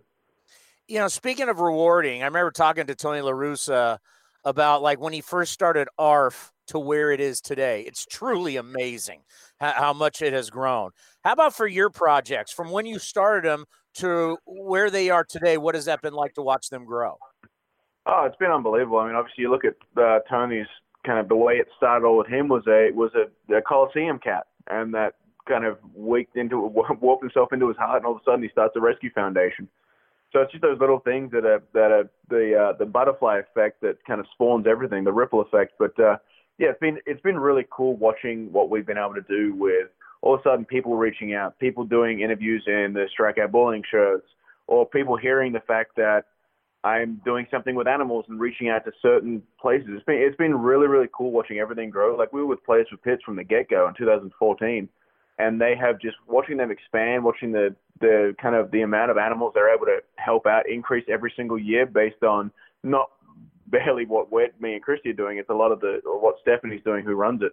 But it's just being able to see everything kind of grow and have your little handprint in there, and being able to kind of just help out in any way we can has been it's been really really rewarding. And obviously, we have now seven animals, so it's uh we have our own little part in helping the uh, the, the adopt don't shop cause as well. How how are the animals doing in lockdown? They've been good. I think the the cats are really kind of pissed off the fact that we're home all the time because they don't get as much running around time. the dogs are the dogs love it because one, I'm at home. I just sit on like I like to sit on the couch, I like to read, and so my dog just decides to she'll just sit there for hours on end while I'm reading. And Jack, Christy, well, we have separate dogs. I mean, Stella's mine. Jack's pretty much is Christy's, and they're the family dogs, but they have their owners. And Jack's all excited because he gets to go on walks twice a day. Like it's it's been pretty cool. We're actually fostering uh, Luella right now, who we're we're calling Lulu. She had a broken leg that we got fixed the other day, and she's been uh, enjoying life with us because she's now in a cast, unfortunately. But she gets all the attention, she gets all the snacks, and she gets uh, she gets to sit on the couch and just kind of be a very very lazy dog while it all while it all heals, and hopefully she'll be running around here shortly. You know, we've been doing a lot of walking with the kids and the dog, and I can tell now our dog Spencer will like look up and go, "We're going for another walk, really, really." yeah, it's um at the start of the start of it all when we started getting the leashes out, Stella would be all about it, and Jack was all all about it. Now you pull them out, and they're kind of like, um, uh, yeah, I don't know, like I a little sore from yesterday's workout. Let's take a day. I think about how much Major League Baseball players travel And then I think about you, how much you travel, especially when you go back home to Australia. What is it like, you know, uh, uh not being on planes and not going to hotels? And that's got to be very different for you. You're spending a lot more time at home than probably you have in a long, long time. Yeah, it's been weird. I think uh, I'm actually starting to get an imprint in the bed, um, which doesn't usually happen because my side of the bed's vacant for half the season. So it's uh, it's been weird in that regard, but it's been nice being able to home. Like I I can't remember the last time where I have been at home and able to make like a sandwich for myself because usually I'm going to the field and getting food there, or I'm on the road and I'm having to get it out of the hotel or anything like that. Like I just made like a really nice salami sandwich on some multigrain bread, and it's just, it, it it brought me back to home. Like I was making, and I told my wife like, hey, look, this is this is the way Oma used to make it. My uh, my dad's mom, and it's just we're we're getting a little reminiscent about all these things. Yeah, and, and, we haven't talked to you in a while. And obviously, with what's going on around the world, we've kind of lost sight on what was going on in Australia with those horrific fires. How are things in Australia right now? Uh, last I heard, they were doing they were doing a lot better. There was um, in late January, early February, they still had about 50 fires burning but then the rains came a little bit and helped kind of uh, tamp that all down, which is good. The tam- the rain came, the winds died down, it helped a lot. And then obviously they're starting to recover, and everything happens now. But there's um there's a lot like it, it's some very tough times back home just for uh for everything kind of back to back. It's like when you get knocked off your surfboard and you get hit by another wave when you're already under. But um, this Australia's very, a very resilient country, a very um, they used to being able to kind of take a hit and bouncing back, and and I I don't doubt that this will be another one of those occasions. But uh, right now, I think everyone's kind of making sure that where they're at currently is is doing well and improving, and as soon as everyone improves and kind of gets back to normal life, it'll be it'll be very interesting to see the landscape of how everything goes. You know, we've always appreciated your time when you come on. You're very generous with your time with us here on A's Cast Live, and and what you do, so many different things that you and your wife do. It's very, very special. And to help these police officers who are out there, you know, whether there's a virus or not, they're always putting their lives on the line.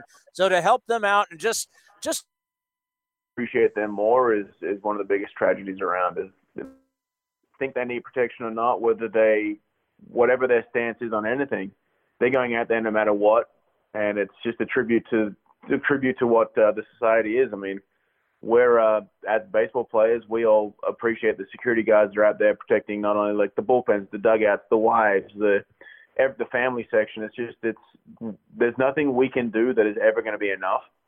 And I just want to make sure that they know that we appreciate them more than they know. And hopefully, uh, this will just be a little step in the right direction about making sure they feel that way. Yeah, I used to say all the time that, uh, you know, when you call 911, Derek Jeter's not showing up. It's a police officer. They're the real heroes.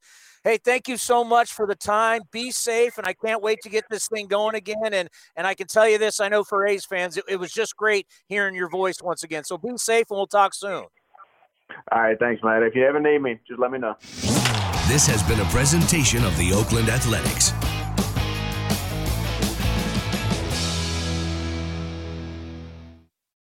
Hey, Rob Bradford here. You guys know I'm always up for a good MVP story, and one of the best stories is Wasabi Technology. Wasabi is the world's hottest cloud storage company, and it's become the go to provider for professional and collegiate sports teams, including 20 Major League Baseball teams like the Red Sox and NHL teams like the Bruins and Vancouver Canucks. Even the Liverpool Football Club is getting in on the Wasabi action. So, why is Wasabi the MVP? Well, Wasabi was purpose built to free businesses from skyrocketing storage costs and unpredictable transaction fees that the Amazons the world are charging. In fact, Wasabi is up to 80% less than those hyperscalers and doesn't charge a cent for businesses to access their data. From Wasabi's AI enabled intelligent media storage, Wasabi Air, to the industry's only cloud storage service with triple protection against cyber criminals, data deletion, and ransomware, Wasabi's taking the lead in driving innovation in data storage and helping sports teams to unleash the power of their data. Wasabi, another Boston based championship team.